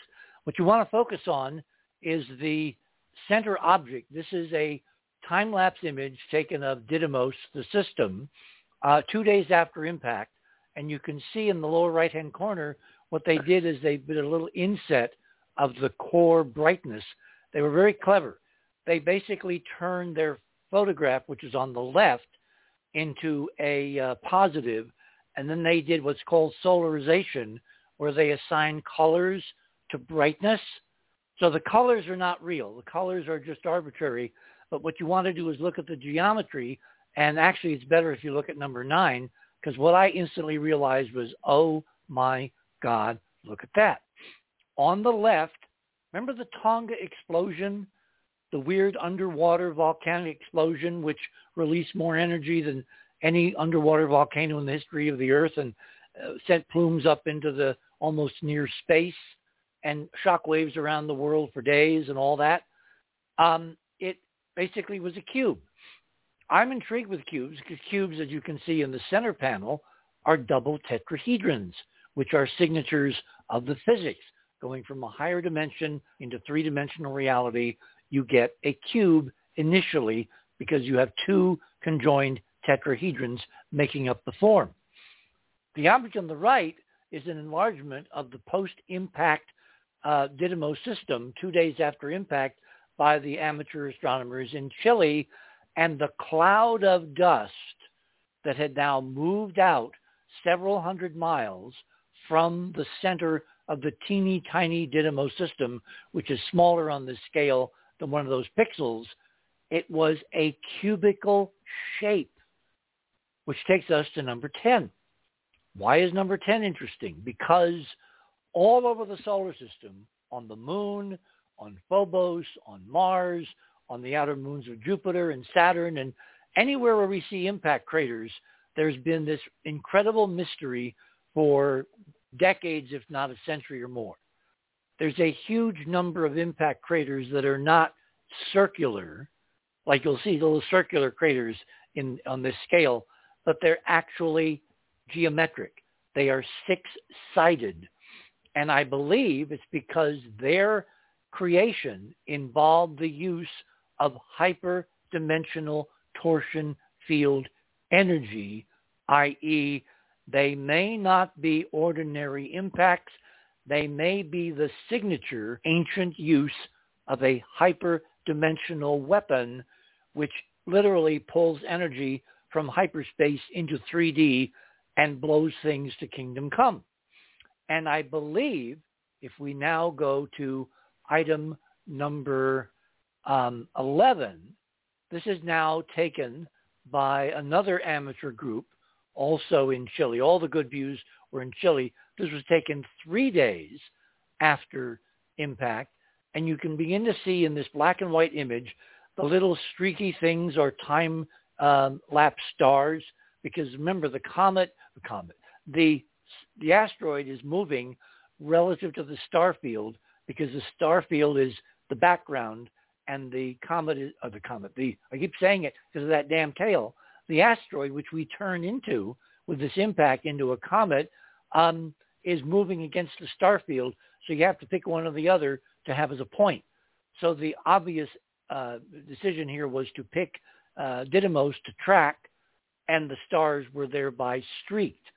So that takes us to the next image, which is the uh, SOAR telescope, which is in the southern hemisphere at a major observatory called Cerro Tololo, which is in uh, Chile, South America. Uh, four foot, uh, four meter diameter mirror, 12 feet, time-lapse exposure. Here the star streaks are multicolored because they took red, green, and blue as opposed to a simultaneous color image. And on this scale now, this is 48 hours about the same as the object that you see item numbers eight and nine. But here, the scale is so much smaller because they're doing a wide angle view. And in the center, you see this weird geometry. And if you look at 13, the geometry on left and right. On left is kind of the raw data, and right is the uh, geometry that I had uh, uh, John Womack uh, uh, putting on on the graphic, and you can see there's an inner and outer tracing of a inner and outer giant tetrahedral geometry. Like the cube, as the energy dissipates, collapses to one form or the other, one tetrahedron or the other of the dual tetrahedrons. And the reason we're seeing it at all is because of all the dust that was produced, which scatters sunlight and which creates that extraordinary narrow beam. Now, the mainstream explanation for the beam is that it's dust particles in the plane of the orbit, which is being streaked out by radiation pressure from the sun. However, if we go back to item number nine and you look at the geometry of the cube, and then you look at the geometry of the double tetrahedron next to it, and then you look at that little fledgling tail, you know, a, a, a few hours, this is like a day or so after the, uh, I'm sorry, 48 hours after the beginning, uh, after the impact, you'll see that that streak, the beginning of the longer tail, appears to have a certain geometry with the three-dimensional tetrahedral form. And I'm beginning to suspect that that geometry, when we do it all, you know, kind of in a nice little ball, it will come out at 19.5 degrees from the way the tetrahedron is oriented in space. In other words, it's an energy input hyperdimensionally powered exactly like the hyperdimensional signatures we see in the sun, in the earth, in Jupiter, the big volcanoes on Mars, uh, the great dark spot on Neptune, et cetera, et cetera, et cetera. In other words, either deliberately or inadvertently, NASA created the biggest hyperdimensional energy release in the solar system, maybe in millions of years. And then, of course, the question is, why? A, did the folks carrying this out know what they were doing, or were they conned into it by folks higher up that knew what they were doing and got them to do it as part of a planetary defense cover story?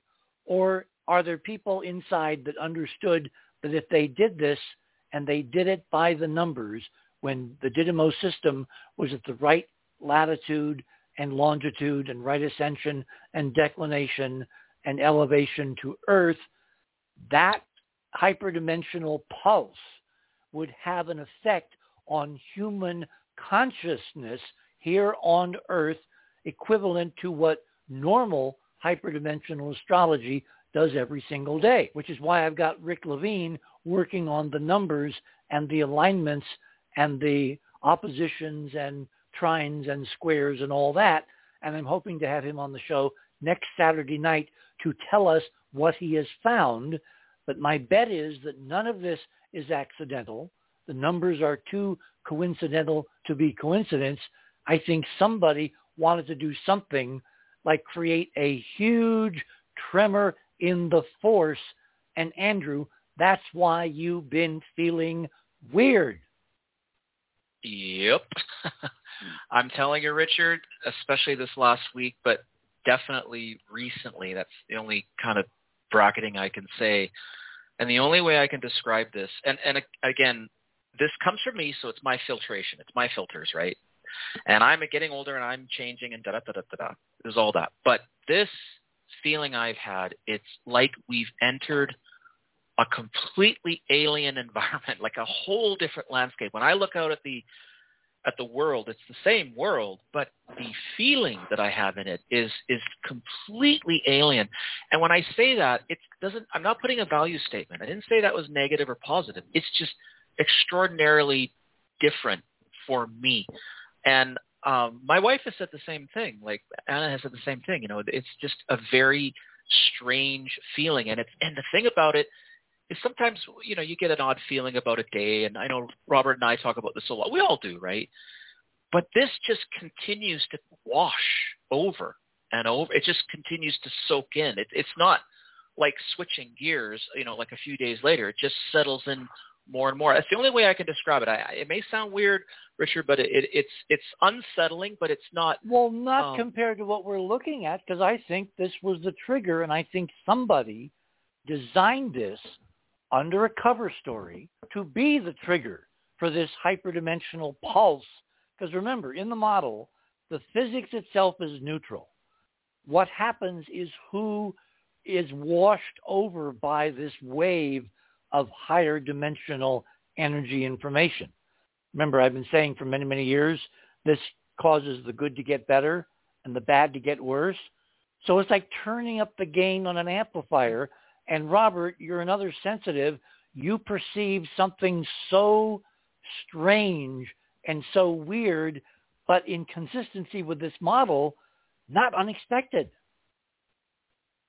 I know. I, I think there's something um, that um, Andrew and I both have that uh, psychic sense, and so I'm not surprised that it, there is a disturbance in the force. Well, I have been feeling weird, you know, and I Yeah. don't normally, you know, I try to when you're trying to do science and numbers, you try not to go by what you feel, but what the numbers Yeah. are telling you.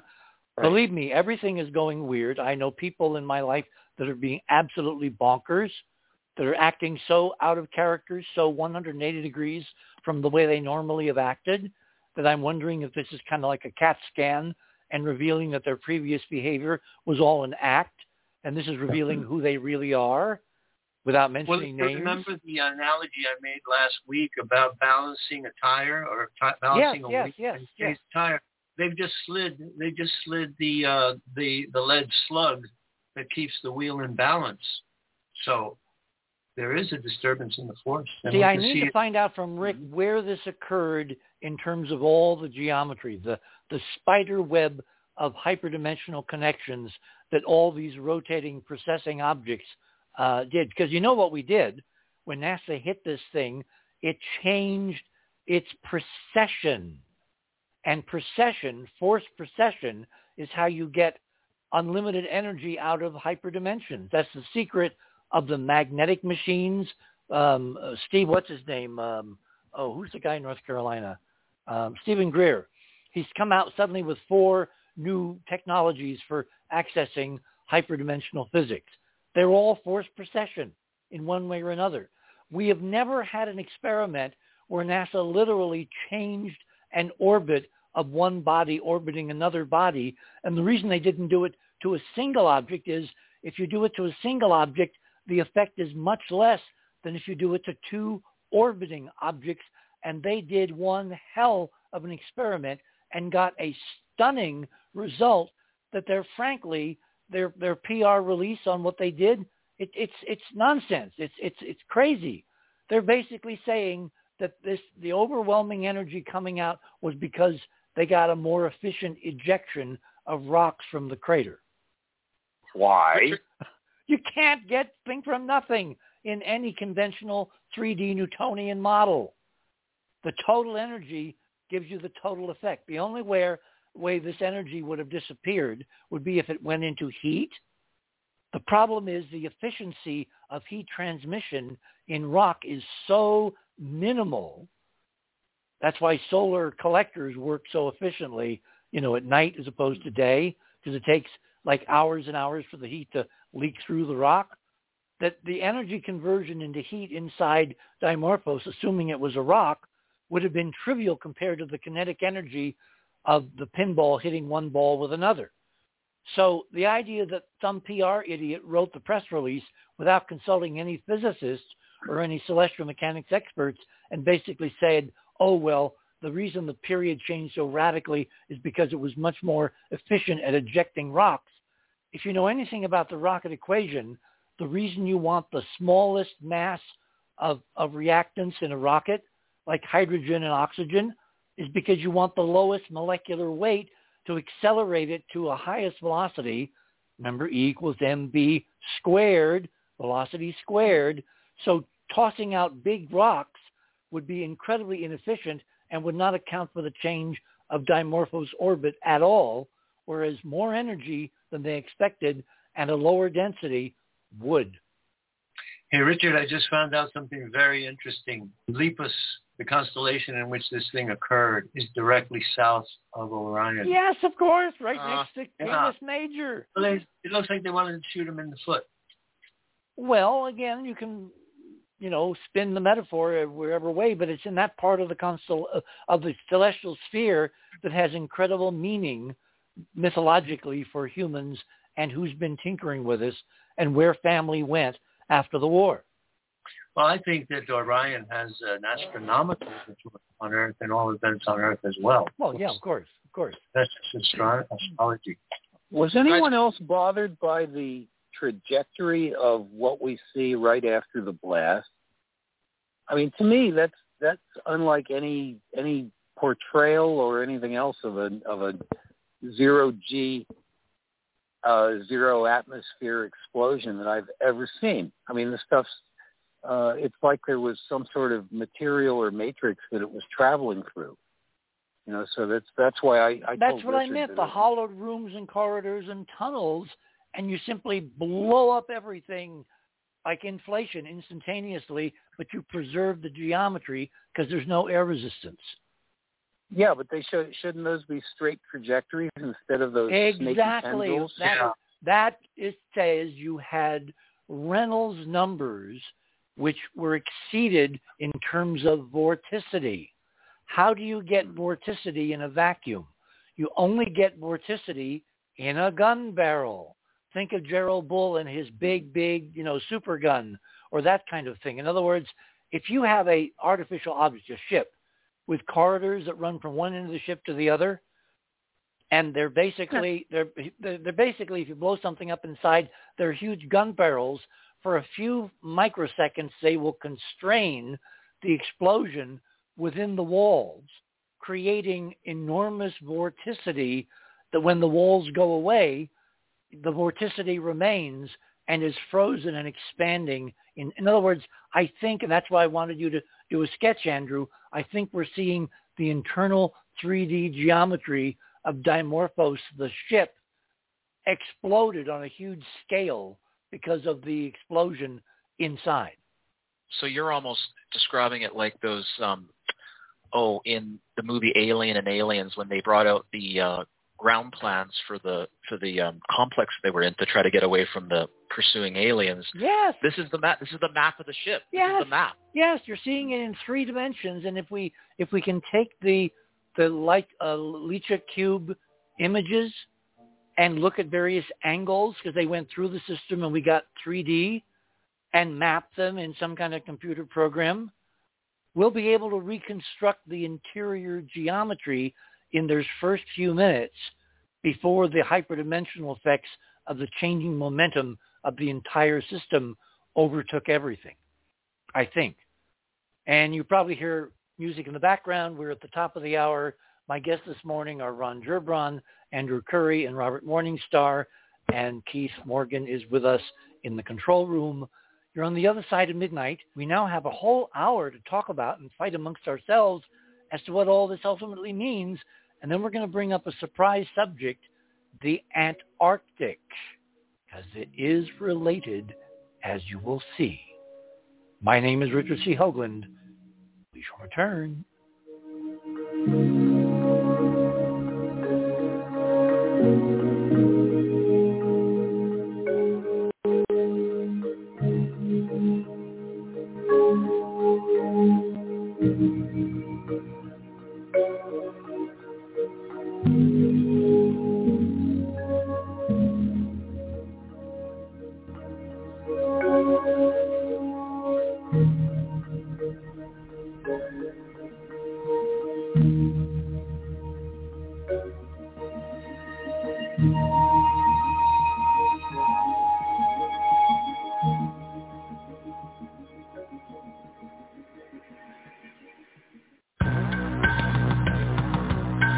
The other side of midnight.com. Talk radio with pictures on demand. Liberate your hyperdimensional time scale and non-linearly access over 400 hours of conversation at the cutting edge of science and thought. Join Club 19.5 to get access to exclusive content that fits your interests and time schedule. Filter episodes by guest or subject. Membership costs $9.95 a month, 33 cents a day. Listen while you travel or as an environment for your endeavors. 8 cents an episode, two and a half cents per hour of content. The other side of midnight.com.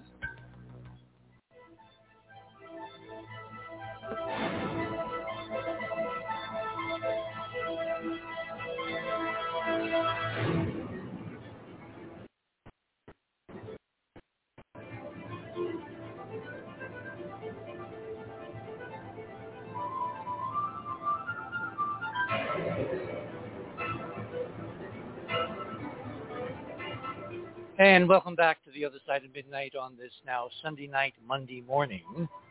It is officially the 17th of October, 2021, here in the land of enchantment. So Sunday night, Monday morning, our guests are still with us, our panelists, and what I'm going to do is I'm going to ask if you want to join the conversation, if you want to ask us any questions, or if you have some really interesting ideas of your own for what we're seeing, uh, give us a call. Uh, what you want to do is call 917-889-8802. 917-889-8802. That way you can join the conversation. I also want to invite any computer graphics folks out there to take this data and do some amazing things with it so we can help out our overworked and overloaded uh, enterprise uh, mission imaging team members who are doing yeoman service, but they, they have day jobs and so they have to do other things too. And the more on this, the merrier, because you may see things that we miss and vice versa. Um, that phone should not be ringing. That is not our, that's probably uh, someone from the other side of the planet who wants to join the conversation, but you have to join 917-889 8802. I have a suspicion who that might be, but I can't pick up the phone right now, so we're going to hang it up. One final thing. To do all this stuff, keep this show on the air, particularly as we're getting down to crunch time, really requires resources. I know we just went through a, uh, uh, little promo there, but I want to reemphasize that there are two ways that you can support the show. One is you can join Club 19.5. You can recommend uh, to your friends, your fellows anywhere in the world. It's accessible all over the planet. We're in 190 some countries, so they can reach the show anywhere they are on Earth, even in the middle of the South Pacific. Uh, we have that little spinning globe, and you can see where people have logged in from all over the world. Um, that's one way you can do it, and you can even give out kind of gifts. We're getting close to the end of the year season, um, and it would be useful if you were to think ahead and maybe give a uh, subscription to the other side of midnight uh, to someone on your Christmas list. That would behoove them because as we get through the end of this year and into next year, all you know what is going to hit the rotating kitchen appliance. And uh, I, I am not fooling. There's there are three spacecraft uh, that are going to reach the moon. Two of them are en route. One of them will be launching in less than a month and it may be launching during the show on Sunday night, the 13th slash 14th, in which case we will be going live. That's going to be a show that night we're going to devote to all the stuff on the moon that nobody wants to talk about, which either the Artemis uh, cameras can image for us or the Capstone camera or the Danuri cameras. There are several, including a polarimeter. And polarimeters are gadgets that really look at reflections and you can't have a lot of glass on the moon without there being stunning, documentable, numerical reflections that will show up in the data. And all we have to do is make sure the data is published. So that's the one way you can support the show. The other way is to go to the other side of midnight and in the middle of the top of the main page, the home page, or on the upper left-hand corner, there is basically a donate button. We could use a little cash infusion right now because there are there are expenses associated with the show. there are certainly expenses in trying to lobby in Washington to get some of this stuff out there in time for it to have an impact on NASA policy or uh, Elon Musk. Uh, we're looking at creating um, a calendar. Uh, some of us have been discussing a seasonal calendar that would put some of these goodies together in a format that would be useful as a Christmas gift that you could give to all the people on your list who think that your interest in this stuff is totally crazy when they see the images and they see the descriptions and they see the NASA data, their opinion, certainly given what's been going on in the headlines, on the news, all over social media, a lot of it could change. So you could give them a calendar and then stand back and watch the fun. So we need kind of spending money to make some of these longer range projects happen. And I'm telling you, five bucks is amazing. 50 bucks is fantastic. I had people the other day send us a hundred bucks. You know, I want to thank everyone who has donated to the other side of midnight because it keeps us on the air and things are getting very, very dicey in terms of cash flow and funds because we've lost a few subscribers due to the inflation. That means that you folks that are in better positions economically can take up a little of the slack to keep us in the game for when you know what is going to hit the rotating kitchen appliance.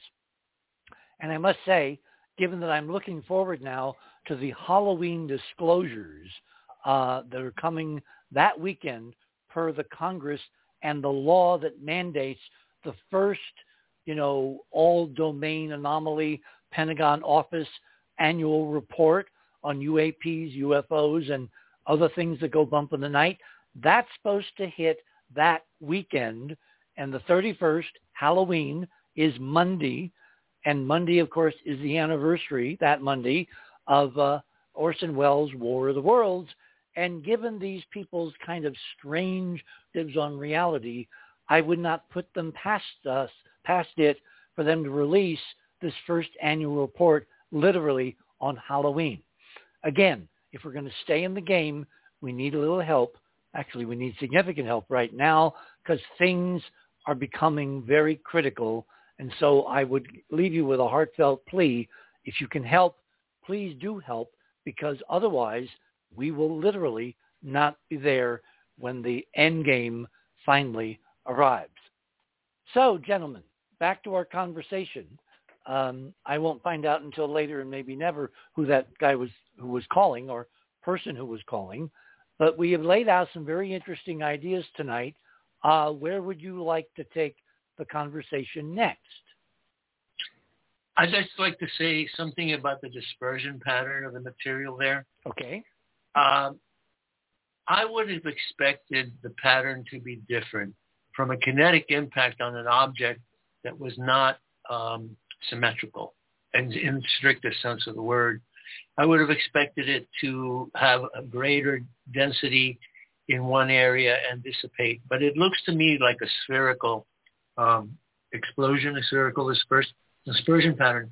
Now, a couple of years ago, and we're going to, it's with the subject we're going to discuss later regarding Antarctica, I made the statement that I had seen in my youth on the way to high school in the 1960s a photograph of a nuclear explosion over Antarctica. And you contested that. But I can tell you now that on July 6th of 1962, with President Kennedy's authorization, the United States began detonating the first of five hydrogen bombs over Antarctica. And I've seen the films of those detonations. And when those detonations occur in outer space, it's, there's no mushroom. It turns into a star first and then it dissipates. And uh, this, this uh, dispersion pattern of uh, Didymos reminds me of that. And it's non-Newtonian dispersion as I, as I see it. So I'd just like to say that. And the operation uh, was actually the, the nuclear explosions over Antarctica. They were broadcast live to Australia, and it was called Operation Starfish. And I think it had everything to do with UFOs. Well, hang on a second, because the data I have, Operation Starfish is real. Uh, they were delivered into low Earth orbit by rockets coming up from Johnston Island, which is in the middle of the Pacific. And they were so cataclysmic that they literally tripped circuit breakers because of in Hawaii. This is all a matter of public right. record. But they were right. not over the Antarctic. They were over uh, because getting to the Antarctic with the Johnston rockets, they did not go into orbit. They were basically ballistic, and they wanted to keep them over the South Pacific where they had cameras at Kwajalein and all that, and they could monitor, you know, what was actually happening. Because if you don't monitor a test, you know, it's like there's a tree fall in the forest and you your seeing isn't isn't there to to catch it. Does it really fall? You know, a test yeah. without monitoring is pointless. So they had to do it where they were able to monitor the the uh, the actual results. So I don't think it may have been seen as flashes on the horizon from the Antarctic, but it was not over the Antarctic. It was over, the South Pacific from Johnston Island, and that's the first time they realized the incredible power of EMP because they tripped circuit breakers on uh, uh, Honolulu power supplies uh, as far away as Hawaii completely inadvertently. So they had to be above the horizon of Hawaii to be uh, visible to do that because radio waves do not bend, you know, in, in from straight lines. So it was somewhere over the South Pacific in line of sight from several hundred miles up to the Hawaiian island chain. We'll have to try to get the real coordinates, but it's my suspicion that uh, those five detonations actually are what caused the ozone hole. But that's another story. Okay, I mean that's a that's a valid hypothesis. Again, it's testable by means of numbers. Um, Ron, I think you had something you wanted to say. Did we lose Ron? No. Oh yeah, I, I was on mute. Sorry. Oh well, that's always. Sorry. No, I'm. Okay. No, I'm here. Um, well, Ron, you're talking about Antarctica relative to what? The um, uh, what Robert just said affirms my suspicions about the um, shape of uh, what we see in those after impact pictures. I'm ve- I'm still very puzzled about that. I, you know, what you say about the internal chambers deflecting things and causing a bunch of new vectors makes uh, perfect sense. But it, to me, to me, it's something you would think would be mentioned. You know, I mean, by NASA, they go, "Oh, this is interesting. We were, we're not sure what caused that happen." They don't want to mention this. That's that's why it's up to us to bring it to public attention. These are things that are unmentionable. unmentionable. Yeah, yeah, but it's I'm I'm still awaiting the uh, proper connection with Antarctica. I mean, I think it's full of ruins down there, but there's uh, a lot of questions, and I don't know how what they have to do with. Aside from the fact that you could see this little uh, DART operation from down there had you a tel- telescope, I don't know what the connection is yet. The connection is how things disperse in outer space rather than uh, rather than when they're under gravity. And oh. um, but Richard wants to talk about his Antarctica later on, so we'll return to that. And I'll give oh, you some okay. information later about the Russian expedition to Antarctica in 1932, which we never hear about. Okay. No, we never hear yeah. about that. That's definitely something we're going to get into. Um, the Ahnenerbe expedition? Wow. Yep. No, okay, not Ahnenerbe. Russian, Soviet. Expedition. Oh, Russian. I'm sorry. Stalin, yeah, Stalin sent some people down there in 1932, and they reported back some fascinating things that got them all sent to a gulag. Well, that's not very good. no, that's unfortunate. Yeah. It's very typical uh, of Stalin when he didn't like the news that he got to do such things to silence it and not have it heard about ever again. But I'll tell well, you more least, at the end. Okay, okay. Uh, we'll all be waiting. And for all those people out there, the most famous spot in Antarctica other than uh, McMurdo is probably Lake Vostok, and that was named after the, a Russian whaling ship that got trapped in the ice there uh, a long time, a long, long time ago and we're probably the first uh, modern folks to set foot on it. Hmm. Interesting. A little, little piece of trivia that Lee just as long as yeah. Up, if as long as you brought up Lake Vostok, mm-hmm. the, the Russians bored down two and a half miles into it, and since they did, they have found over 3,500 new species in the waters that they uh, dredged up. The, the waters which have been sealed, we think, for millions of years from the Exactly. upper, from the upper Exactly. level um, ocean and uh, biology. By the way, there was another story that came out Mhm. uh, based on underwater sediments analyzed by, I believe, the Australians. They found something like a, a set of million-year-old DNA in some of the sediments off the off the coast of Antarctica. And I just briefly, I was given that, I was sent that link by one of our uh, uh, colleagues, and I didn't have time to read the details. But that would be the oldest DNA successfully recovered of anything on Earth, as far as I know. There's another strange story that uh, came out of the Russian expeditions into Antarctica during the last 10 years, and it has to do with a group of Russian scientists who went deep, deep into uh, one of those Antarctican caves, ice caves, and encountered a creature in uh, in the water that approached them, and they were mesmerized by this creature and then a tentacle came out and snatched one of the scientists and uh, killed him. And they, were, they all they all had to flee in terror. And it gives me a hint that uh, H.P. Lovecraft's Cthulhu mythos may have some foundation. Or in fact, uh, with strange things, which again we'll talk about it when we get to the Antarctica. And maybe the folks, uh, there's a new link uh, added to Andrew's items there and it says that there's some strange things are emerging from the melting ice sheet in Antarctica. So you might run that silently and just take a look at the images that we're going to discuss later on in the program. Yeah, and uh, Keith, if you're if you're monitoring Skype, I just sent you an image for our Antarctic segment uh, in Skype. Just take that and make that my post number 15, please, if you can. So, Andrew, you're being very, very quiet. Yeah, because you got me looking at these streamers, and uh, you, I'm do going I, to try to am, put. I, am I crazy, or is there a three-dimensional modeled yeah, geometry there?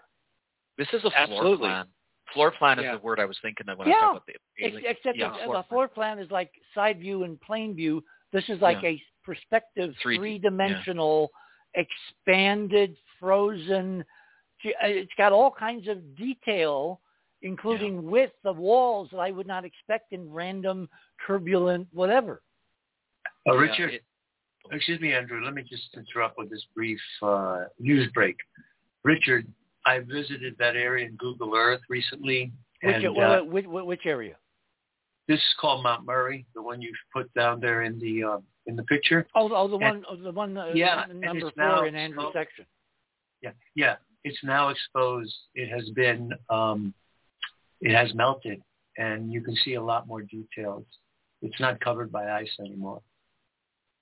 Do we have any Remember, more recent I images? found that when I found that when I traced uh, Admiral Byrd's flight, we had a 1930s animation of his flight path, and then I followed it on Google Earth, and I came across these areas uh, that uh, they named really, really strange names. Uh, people might go back a couple of years to the Antarctica programs that we did with uh, the discovery of uh, Turtle Cave, which we'll discuss later. But this is The Asgard Ridge. Yes, and uh, executive committee mountains. How about the how about the Rockefeller Mountains? yeah, you know, there's um, there's an area down there that's called Rothschild Land, and off the coast of Rothschild Land, there seems to be a lot of underwater uh, structures, like domes underwater. Um, really weird stuff is in Antarctica. Good grief, As a matter- Andrew. Oh, As a matter of Uh, fact, all right, let, let- let me let me Oh, do a Richard. couple of housekeeping things. Uh, go ahead. Keith, are are you there? Mr. Morgan, are you there? I do not hear Keith. I'm here. Oh, there you are. Okay. Um, I put an image that's going to be important. I'm working on it. Oh, okay. okay. You just just let me know. All right. yeah, So let me go back to Andrew. Um, yeah. I'm looking at your number three, not blown up, but like on the screen. Oh, it's astonishing. The symmetry that you saw that I see is just Yeah. it's, it's so bla- that's not an asteroid. No, No, it's it's something. I I don't No. think it's a ship either because of the mass and the density. I think what they did is they put shells around asteroids for resources. But the difference is we didn't hit Didymos, we hit Dimorphos, and its density comes out as a ship. You, you know what? Go ahead. I, I'm studying this um, this web of streamers like these. There's archways. Yes. I, there's archways embedded. All right, every, in- everybody go to number four and just blow it up big screen. Don't look at this on a phone. Look at it on a computer. Look at all that structural three-dimensional into, and you got straight lines. You've got right Yeah. angles. You've got three-dimensional right angles, meaning it's cubical, and you're looking at a 3D layering. It's not just straight vorticity. no. And And it's not you know, um, individual fragments either. It's chunks of what of it. No. well, it's off and all something. that. It's something that will scatter light, and that's usually small stuff in terms of sunlight. You're not going to see big stuff. You're going to see the tiny stuff. But there's such geometry, Yeah. and it, Jonathan and- Womack and- had a uh, post uh, last time, and it looked like a crater. So zoomed in on it, and then you could see all of this. Yeah, by the way, John was supposed to. I just remember John was supposed to be with us tonight. Why didn't? Why isn't he called in? Since my memory is is failing, can you find it? Try to find Womack and get him in the conversation. Sure. Well, I was saying that it that that was a graphic from the Oblivion movie, and you couldn't tell it, but it looks like a it looks like a crater until you zoom in, and then you see all of the structure Oh yeah, that yeah. made up the stadium that it was. Yep, yep. And same Yeah, thing's the- going on here with this Didymos. You know, can see Robert, the more I, the more I look at your your uh, uh, Didymos color, you know, pay attention to the color. Look at how symmetrical the blue shell is, Yeah. and look That's at how it's- and look how it's opposite the uh, detonation. Look yeah, at the, look itself at around, look, look at the hang on, hang on. Look at the straight edge geometry of Didymos. All right. Look at the straight edge geometry of the overexposed explosion of the center of Dimorphos. And the fact that the blue arc is exactly aligned opposite the uh, explosion point, Yes. I think that's telling us something about shielding and energy transmitted through object Didymos as opposed to around it because Didymos is, is kind of like it, it, it, it, it provides a shadow blast area where there's like a, a safe zone behind it. Yeah. Similar to your theory about the the um, the shell around the moon. I'm not. It may be and it may not. I don't know. I'm just. To me, blue in, in, indicates high energy ionization. So, what would be ionized in the shadow away from the explosion? Does it have to do with with how something reacts when it's Mm. receiving some energy, but not overwhelming energy that makes it visible when it's normally invisible? How about an artificial atmosphere or a magnetic field around it? That would- Mhm. I would I would say field, but I wouldn't say magnetic, and certainly wouldn't be atmosphere because you'd see evidence of an atmosphere unless the atmosphere is caused by what's happening on the dimorphos side being transmitted through, and Yeah. all the air is being Mhm. expelled from like exudite. from exactly exactly. It's being Yeah. it's like blowing up a balloon. You're seeing the shock wave of the expanding gases escaping, and they're escaping almost spherically, as opposed to like the material objects that we're seeing as part of uh, the three-dimensional weird geometric. Look at all that geometry. Richard, it's not Rich- just that. I, I'm going to say this. There is a peculiar repeating, uh, like archway design See, this here. is why If we this- need your sketching. So the mouse will have to wait. Oh boy. but yeah, I mean, to me, I'm- Richard, no. Go ahead. What? Oh no, I did, no. I'm just telling you, don't get Andrew fired. Uh, They can't fire fired him. up or fired? They need him. okay. You know. Well, I know. Well, he happens to be very, very good at what he does, which is always a good thing and for he's job the only security. guy in the damn But- solar system who can do this. Eh, Well, not sure about that. By the Uh, I am. What a rhetorical question. If you rotate one magnetic field inside another, what happens? You get electricity. You get voltage. You get a current. Yes. Well, uh, Didymos rotates. It rotates on its own. You know, uh, relative to the rest of the solar system. Um, not every just the, every every it used to rotate by two the way. two hours. no, no, no. a little over two hours. point two six hours. Two hours and twenty minutes, give or take. Okay.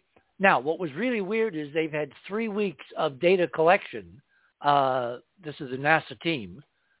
They did not mention, and I'm trying to get, you know, my, my astronomer types, the citizen science types I'm working with, I'm trying to get them to measure it.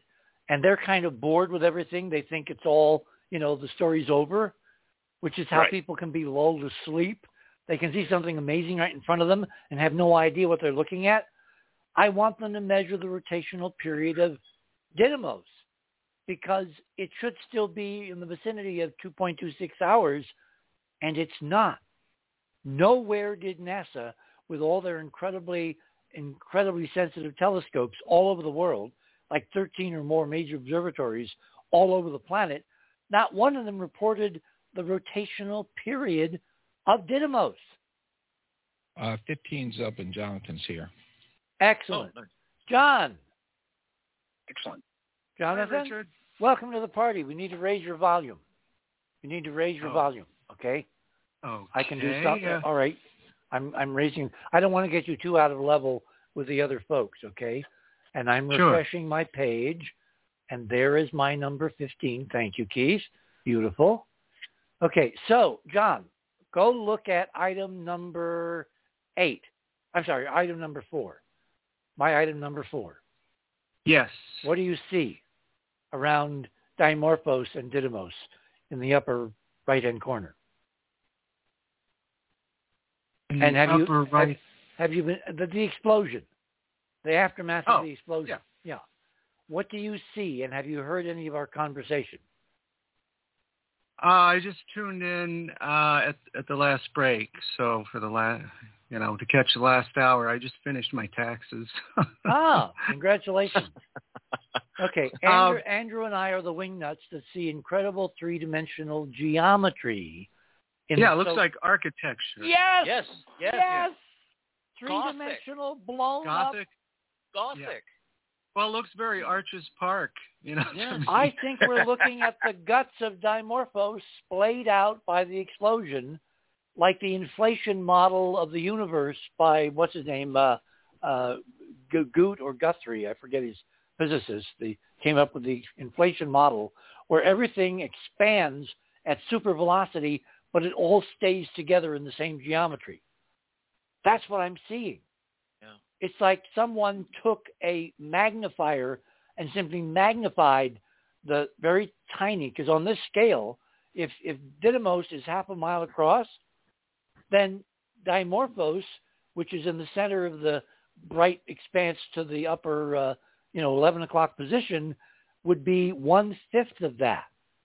So this is like an instantaneous expansion of the geometry inside this ancient, in the model, spaceship. Richard, there's this um, wonderful little um, art and knickknacks, you know, shop near my home. And one of the things that this fellow sells are these beautiful cards that are intricately cut sculptures. Like they, you, you, when you open them up, they turn into a 3D model of these beautiful, intricate, spindly, you know, paper that just all. This is what this reminds me of. It's just like it's. This is incredible. Wow. Okay, guys, we're at the It- bottom of the hour. We've got to hold it there. Okay. Everyone pause, take a deep breath. I know we're talking about some really far out stuff tonight, but yeah, space is far out. Hidden history is far out. A space agency which does weird things and never tells its people what it's really doing, that's far out. There's nothing simple or mundane about any of this. And again, if you want to join us, um, uh, 917-889, um, let's see, I have to actually get the thing up here because I can't do it from memory. Um, 917-889-8802. you can join the conversation if you've got a bright idea. Or you have something you want to contribute, or you think we're totally nuts. All opinions are treated equally until we have total definitive proof. You're on the other side of midnight. My name is Richard C. Hoagland. We shall return.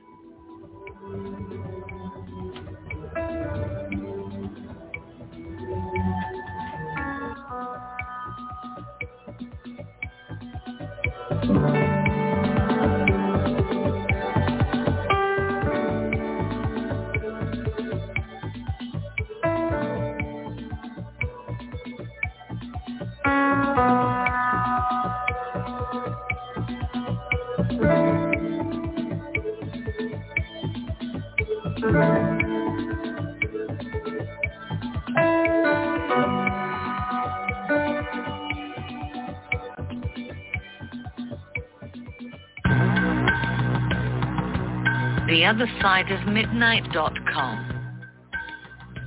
Talk radio with pictures on demand.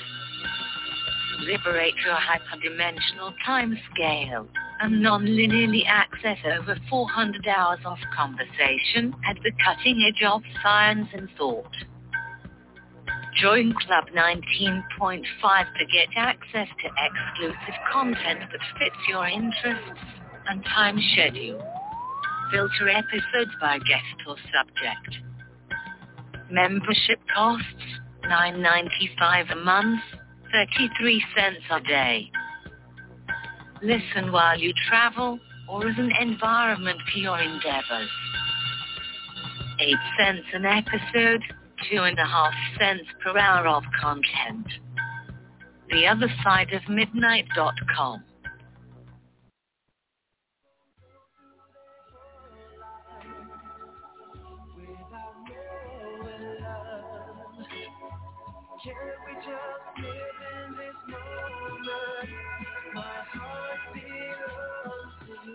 And welcome back, everyone. Last half hour to go here on the other side of midnight. If you want to join the conversation, and we've got someone calling in from area code 804.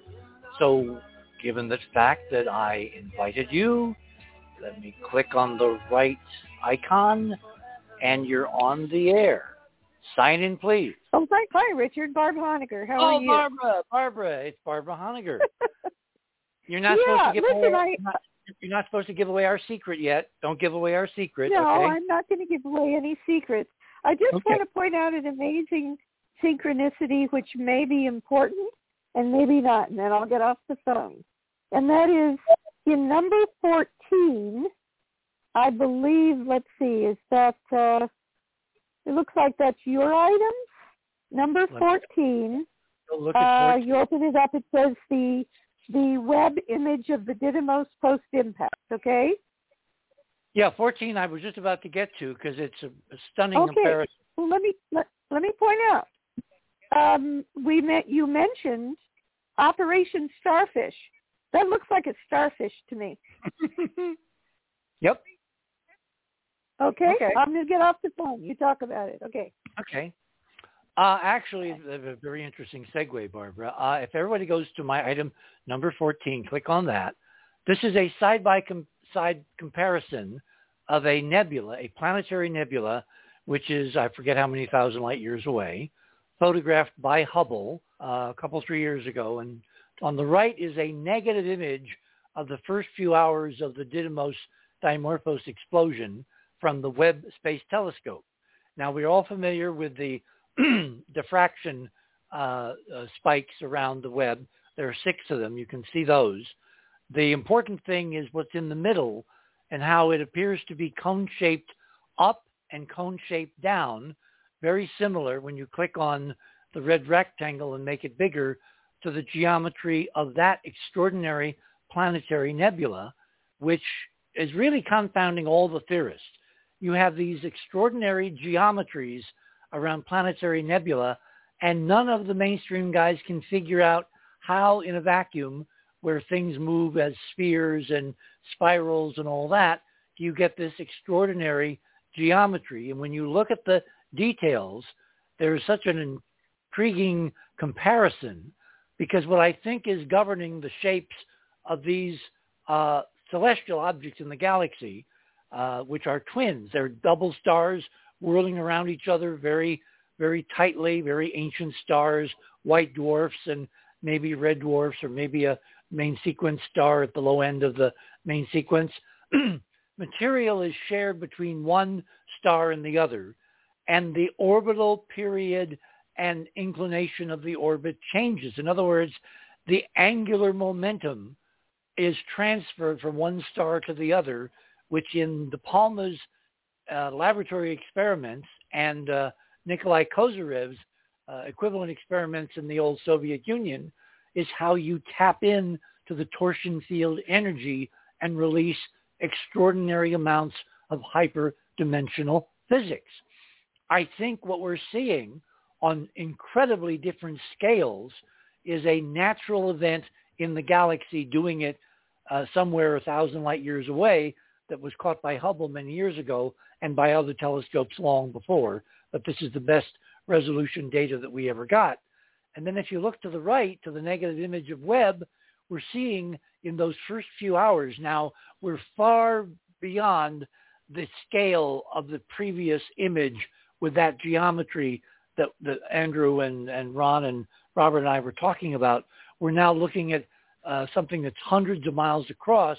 And then, of course, as it gets bigger and bigger, it shows us another geometry on an even bigger scale of thousands of miles, which is where we get the outlines of number 13, an inner and an outer tetrahedral morphology with not enough dust to fill in in the outer part all of the geometric form that is clustering around the inner system and is being moved around by solar radiation pressure.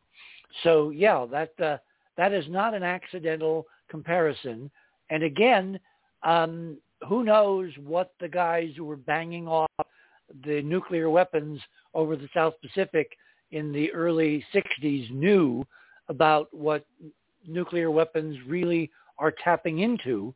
And uh, John, uh, Joseph Farrell and I have had these discussions where some of these tests very much underperformed and other nuclear tests overwhelmingly overperformed.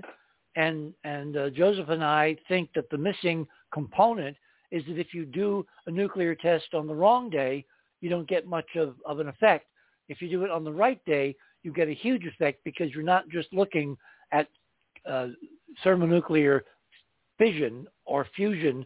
Uh, I'm sorry, fusion of a thermonuclear weapon or fission of a uh, ordinary atomic bomb, but you're doing something that literally is opening doors between dimensions and gating other energy through, which is exactly what seems to have happened uh, with the Didymos uh, Dimorphos collision of the DART spacecraft three weeks ago.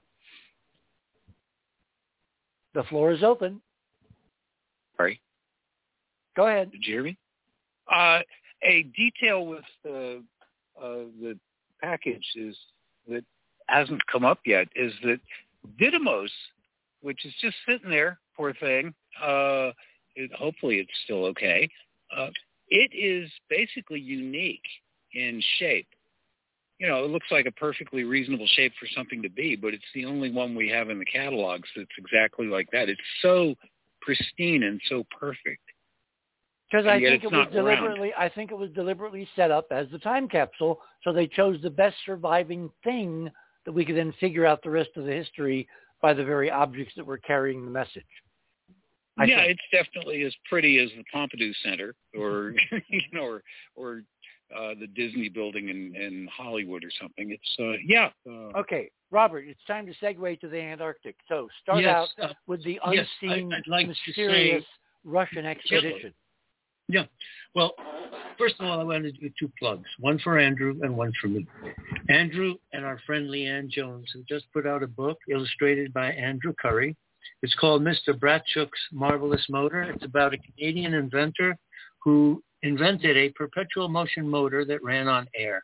And I recommend it to everyone. The, the illustrations are fantastic, and Andrew even put his son in there. I think you got to pay him.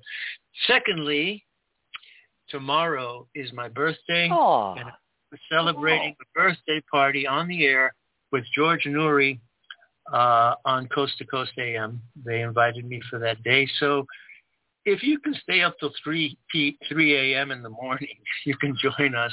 But uh, I am going to be talking really straight talk about the UFO cover-up and uh, the the decision of the United States government to make a deal with aliens in 1947 as recommended by Albert Einstein and uh, Robert Oppenheimer.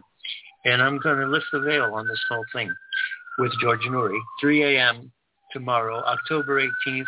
And I'll, I may even sing happy birthday to... Are they coming to take you away? Yeah, that, that's my escort. no, I may even sing happy birthday to a man who richly deserves one, and that would be Lee Harvey Oswald, who was born on October 18th, 1939. Oh. Yeah, what a coincidence. That's how I know he was innocent. A, Lib- a Libra could never do such hmm. But anyway, let's go to uh, let's go. I asked the audience to turn on the uh, video that we provided. It's under Andrew's items, and if you run a video just silently, you don't have to listen to the narration and just study the, the pictures. Richard and I had a conversation about it earlier this week. So I, would like to read from my email in response to Richard because uh, this is uh, the key to it. And also, I want to thank Barbara Honegger for calling in about the starfish because this is also very significant. I think we're experiencing a psychic res- reson- resonance right now amongst all of us because weeks ago, Andrew sent me a beautiful photograph of a starfish that he encountered and had to wade into the water to take a picture. Of Oh, yes, yes. That was really amazing. So this, this image and this message is in the air. And I'll give you the kicker later when I talk about the thing. and regarding these photographs in this video, I wrote to Richard. I've seen almost all of those photos many times before. Most of them were discovered over the past decade on Google Earth by independent researchers. There is a photograph of a half disc inside a cave. And I've seen that one before as well. Uh, from the mountain that shows the structure years ago as quote unquote Turtle Cave, which I prefer to call Nazi helmet cave because it looks like that chamber pot helmet that uh, the Nazis wore in is, World is War II. Is that the one with that huge door that's kind of partway open? Well, it's a cavern with a helmet over the entrance, like an awning. It's on uh, the website. If people go back to the other side of midnight a couple of years ago, where we oh, did yes, Antarctica, yeah, they can instantly do that. No, don't type, do that now. Do it later. No, not now. Later, you can be, find it easily by typing in um, raw bird, R-A-B-Y-R-D. It's something I named a crater that's on the same mountain that nobody, apparently nobody sees it. It's either an extinct volcano or the site of a meteor impact that melted ice and left the crater 1,700 feet in diameter. So I've also seen the photos of the air spacecraft that's being transported openly on U.S. highways. The blue one was photographed on, in Arizona on Highway 10. I remember seeing the flying saucer being transported uncovered as it was shown on CNN after a bunch of people took videos of it on the public highway. I recall it was in California near Palo Alto, not Arizona. The blue space plane looks like a drone, and that was shown in, shown in Arizona. Obviously, they were intentional leaks to give the public a peekaboo view of military intelligence secret projects. Yeah, it's kind of like Bob Haldeman and his limited hangout to Nixon. If they if they show us something really exotic, they can then say, "Oh, UFOs are just our secret stuff." Exactly, especially the flying saucer, which would be an attempt at a soft debunking mm-hmm. of UFO reality by hinting or suggesting that the UFOs that people are seeing. But this was many, not, many years ago. This was like ten years ago. Not yeah, yeah, 10 years ago, and it was there. It's plain as day. As a matter of fact, let me uh, reminisce. One day I was flying, going out to fly at uh, MacArthur Airport, on the, and I was on the Long we Island. Have, we have 15 minutes in the show left. Okay, it's very short. I was going on the um, Long Island Expressway heading to MacArthur Airport to uh, take a plane up and do some flying on the East Coast here. And I looked down the highway, and about three miles away, I saw a flashing lights. I saw a tractor trailer and I saw a flying saucer flying over the highway at about 30 feet above the ground. And as it came closer, and I was doing 60, 70 miles an hour that way, and they were doing 50 the other way. And what they were carrying was one of the radomes from German aircraft that's shaped like a flying saucer. so Hmm, it was really okay. quite an interesting thing. So this object was similar. Wait, wait. You, was- you don't mean one of those spinning things from the AWACS? Uh, Exactly, se- seven-. Those are not Grumman. That's a Boeing 707s with the big rotating well, antenna. the, the look- airplane, the airplane is Boeing, but the the radome was made by Grumman. okay. Okay, we go on. We go on. Obviously, intentional leak, peekaboo, to suggest that what we're seeing in the skies is our secret programs. Of course, that's bunk, not debunk. The only ones that I had not seen were those about the mountain ranges discovered by the Russians under the ice.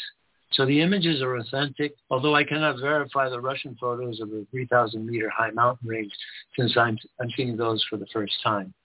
Now about the starfish. The thing, the thing uh, is something that has to do with life forms in Antarctica. The thing was based on a book or a story. Oh, you mean the movie, the the thing, The movie, The Thing, yeah. the, uh, the famous Howard it- Hawks 1950s movie that was Right. set in the Arctic as opposed to the Antarctic, and they have this huge flying saucer buried in the ice, and the thing is the pilot inside who survived. Yeah, James Arness. Yes. his first big role. Well, I have to say that having read In the Mountains of Madness, the interesting thing, this is what the thing is based on, except they transposed it to the Arctic. It's actually in Antarctica. And the thing that Well, you know fi- why, right? Oh, well, tell they me why. didn't dare focus it on the Antarctic because of, Of all course. the stuff that's there. Of course, of course. They wanted to deflect attention to the opposite side. Yep, opposite sides of the planet. But here's the point. the creature that starts to gobble up the scientists the plant being. No, yeah, he's a plant being up in Antarctica and the thing, but in the Mountains of Madness, it is a starfish-shaped creature Oh. that's been down there for millions of years. And these scientists come down and uh, go into the cave, and the starfish creature starts gobbling them up.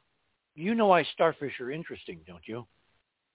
Well, tell me, I know a lot of re- reasons, but let me hear They yours. they regenerate. You take off an arm and they grow it back perfectly. Exactly, and that's what the creature in the thing did in the Antarctic. Remember, they cut off his arm. Yep. and he regrew an arm, and then they feed blood to the severed arm and start And the, the, those. the, you mean in the Howard Hawks movie? Yeah. Yeah, the Howard Hawks movie. The other thing I remember about that movie is Great in movie. the beginning, Super in the movie. beginning, the the reporter says this thing could have come from Mars. Yep. And when I saw that the first time, Mars was a dot 50 million miles away and never in my wildest dreams as a child would I have thought that we would be exploring the surface of Mars ourselves. We have come so far in 70 years. Yeah, but they've kept it all secret. Yeah, well, we're the ones that are giving the secrets out. Provided so- this damn show continues, I'm telling you, we're right on the edge, folks. We need help. Yep. Yep. We really need help, and I've never done this before, but we're right up against the edge, and I don't want to scare people, but we need to be a voice, you know, as this all comes tumbling out of Fibber McGee's closet. Yeah. Can Two I more. Uh, before we run out of time, I want Can to I finish. check real quick? Yeah, sure. Yeah, Steve. go ahead. the the stuff coming out of the ice, you can see that there are these are tree trunks or whatever, and you've got the un, over over under over under weaving of rope or cable or whatever, and then there's something cables going down on the ground that make a right angle turn and go up on the side, the left side. Um, obviously, that's not natural. Wait, wait, you're talking about the picture in number four, right? In Andrew's section? But the one in the in the video. Oh, I don't have the video up. I just have the still. Yeah, we can't cue it up. but We can discuss that later. Uh, but I want to say this. The reason for Operation High Jump was that in 1946, the British sent a special operation uh, down there, Special Air Services, to explore Antarctica. And they ran into some giant humanoids who uh, were really, really terribly destructive and wiped out most of the uh, British Special Operations, uh, Special Air Services crew. I believe that that was what was the uh, the reason why Operation High Jump was mounted. Now, going back to 1932, I mentioned that Stalin had sent a Russian uh, Soviet expedition down to Antarctica, and they were searching for uranium. They went back to Moscow and they reported to they reported to Stalin that they had run into a race of 12 foot tall, copper skinned, copper colored giant men who did not speak but communicated telepathically and that they were assisted by short little gray beings. And the Russians told them that they were on a peaceful mission there looking for uranium. And the tall, 12 foot tall, bronze skinned men told them, no go, you can't come in here. So these stories do line up. The the giant. But wait, wait, uh, don't you think that the the Stalin story is a cover story? Because everybody in anybody's knowledge knows what the real stuff is. It's just us great unwashed that don't know. It was a perfect time to say, oh, we're looking for uranium, when they're really looking for ancient artifacts from either an earlier human incredible civilization or aliens. Well, maybe that's a cover story for the purpose of the mission, but we know that the, the Soviet scientists were just as smart as the Germans and the Americans. Of course, of course they were. We had a technological edge um, as far as industry and manufacturing, so everyone was looking for uranium. But that's still that's not the important part. The part is that running into this race of 12 foot tall, bronze skinned uh, humanoids. They didn't say aliens, humanoids. Reminds me an awful lot of the whole Anunnaki um, legends that they were gigantic beings, and perhaps that is where they retreated or have had their base uh, throughout these, these epics and operating from Antarctica. Remember, Admiral Byrd said that in the future war we would have to fight against aircraft that were capable of flying from pole to pole. to pole. Remember what Douglas MacArthur said at West Point. The Yes. next war will be interplanetary. And we it's on the have- record. Yeah, I saw Uh, that. You know, I saw that speech to the Long Gray Line, his his uh, Mhm. farewell. speech. Uh, it was amazing. In those days, they would broadcast everything live, and I was lucky enough. Well, they to didn't see have tape. That's why they had to do it live. You know, Robert Yeah. and and Richard, point of order. Uh, what were people doing looking for uranium in uh, in 1932? because we knew it would They be wanted an energy source. They just didn't know how to They do could it have yet. gotten it in Arkansas. They didn't have to go to the U, uh, Yeah, the Antarctica for something that was only used for watch dials in that day. No, that was radium. That was Ron, radium. Well, I know. Yeah. Ron, the Russians, the Soviets would not be allowed into Arkansas to mine for uranium. They had No, I- th- well, they have Afghanistan. Uh, they have Afghanistan and Korea. Korea has the largest deposits of uranium that we know of. That's why North Korea and South Korea, uh, Korea have a line between them because all the mineral stuff is up in the. we're, uh, we're running out of time. North Ron, Korea. Ron, yeah, Ron, I know. I didn't point, mean to go point derail taken. it. Point that way. taken. Okay, keep Well, going, yeah. Robert. Keep going. Yeah, I just said when I hear giants, I want uh, authentication. That's all. Well, it's in the Smithsonian archives. They've just yes, there are there were giants. Our ancestors were giants. There's artifacts all over the solar system that are evidence of giant structures like on the moon. So yes, giants living temporarily, not permanently, unless they have Mm. fields and anti-gravity, are perfectly within the model. Well, you know, the Okay. Bible measured the, the the Bible mentions that they measured the bed of the last giant in history, and his bed was 13 feet in in length. And of course, we have David and Goliath. So I think that Mhm. they were the remnant of an Anunnaki hybrid race of the Nephilim. So I don't think Good. it's uh, out of out of uh, possibility that they may have retreated to Antarctica and have been operating there uh, since time immemorial. Well, the book Forbidden Archaeology Okay. by Tompkins, Thompson, and I forget uh, Michael Cremo documents all the evidence of giant skeletons that the Smithsonian scarfed up and stashed away. So no, this is not even controversial. There used to be giants in the earth, and nobody wants us to know about it. right? Twelve My- feet, I'll my- go for for uh, twenty feet. No, that's all. Yeah. Well, There's a- there's another problem. And it has to do with gravity, and that's changing physics. So keep going, Robert. We got we Yeah. got we got Well, four minutes. I, I know a U.S. Marine a U, I know a U.S. Marine very well, and he told me that when he was in Afghanistan, they had a firefight and they killed an 18-foot tall giant. They killed a couple of Marines by ripping their heads off and ripping their arms right out of their bodies. And that when they had to, when they finally brought him down, they had to transport him under a payload helicopter on a pallet because uh, this thing was so big. The mass. And of course, sheer mass. Yes. Sure. Yeah. So, and remember, in 20 what 2012 uh, or so during the Barack Obama administration, everyone was going to Afghanistan. Uh, um, let me see. John Kerry went down there. A couple of You other. mean the Antarctic? No, no, Afghanistan regarding the giants and something that was found Mm-hmm. there. She found a cave that seemed to have something that created uh, time um, time anomalies. And there's a movie all of you need to see. It's called The Objective, and it's precisely about a CIA operation run into Afghanistan to find a secret a secret site. In the end, it turns out they found in Afghanistan uh, a nest for UFOs and that the CIA was sacrificing this group of soldiers to get to the nest. It's a fantastic movie. It's called The Objective. It's really well made, but the thing that shocked me was when the titles ran at the end, it was co-produced and co-written by Wesley Clark Jr. Oh, and I said really? to myself, yeah, and I said to hmm. myself, my God, did Daddy tell him this story and him write it up? Now, the interesting thing is if you see the objectives now, they don't show you the titles. Because I made a big deal about that. I wrote, hey, this is a serious movie. Okay, Let's we got one minute. Okay, that's yours. I'm finished. okay, uh, if you want to see the reality of ancient artifacts of the South Pole, look at my number 15. Uh, the story of I did it, we've talked about in previous shows. We have someone who is looking for the original Byrd footage to get much better data, but there's obvious, incredible geometric artificial things in the mountains of madness in the Antarctic. And I think that our science fiction friend somehow knew this.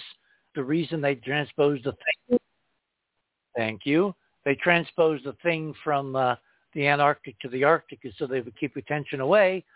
And I'm kind of running out of time. So I want to thank all my guests, Robert Morningstar and Andrew Curry and Keith Morgan and uh, Ron Gerbron and Barbara Honegger for her brief look in.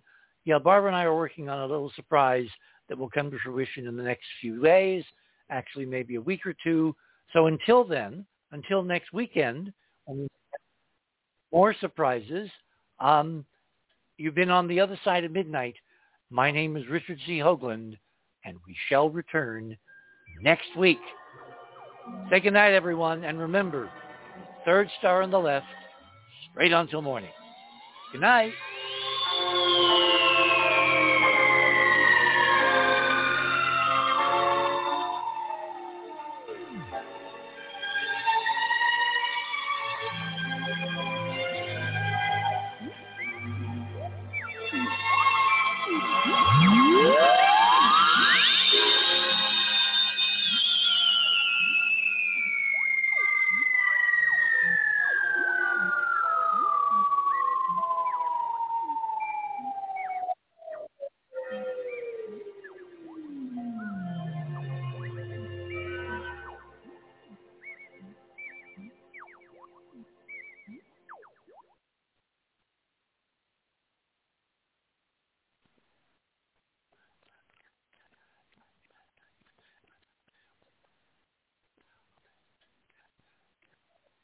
Hello, it is Ryan, and we could all use an extra bright spot in our day, couldn't we? Just to make up for things like sitting in traffic, doing the dishes, counting your steps, you know, all the mundane stuff. That is why I'm such a big fan of Chumba Casino. Chumba Casino has all your favorite social casino style games that you can play for free anytime, anywhere with daily bonuses. That should brighten your day a little. Actually, a lot. So sign up now at ChumbaCasino.com. That's ChumbaCasino.com. No purchase necessary. VGW. Void were prohibited by law. See terms and conditions. 18 plus.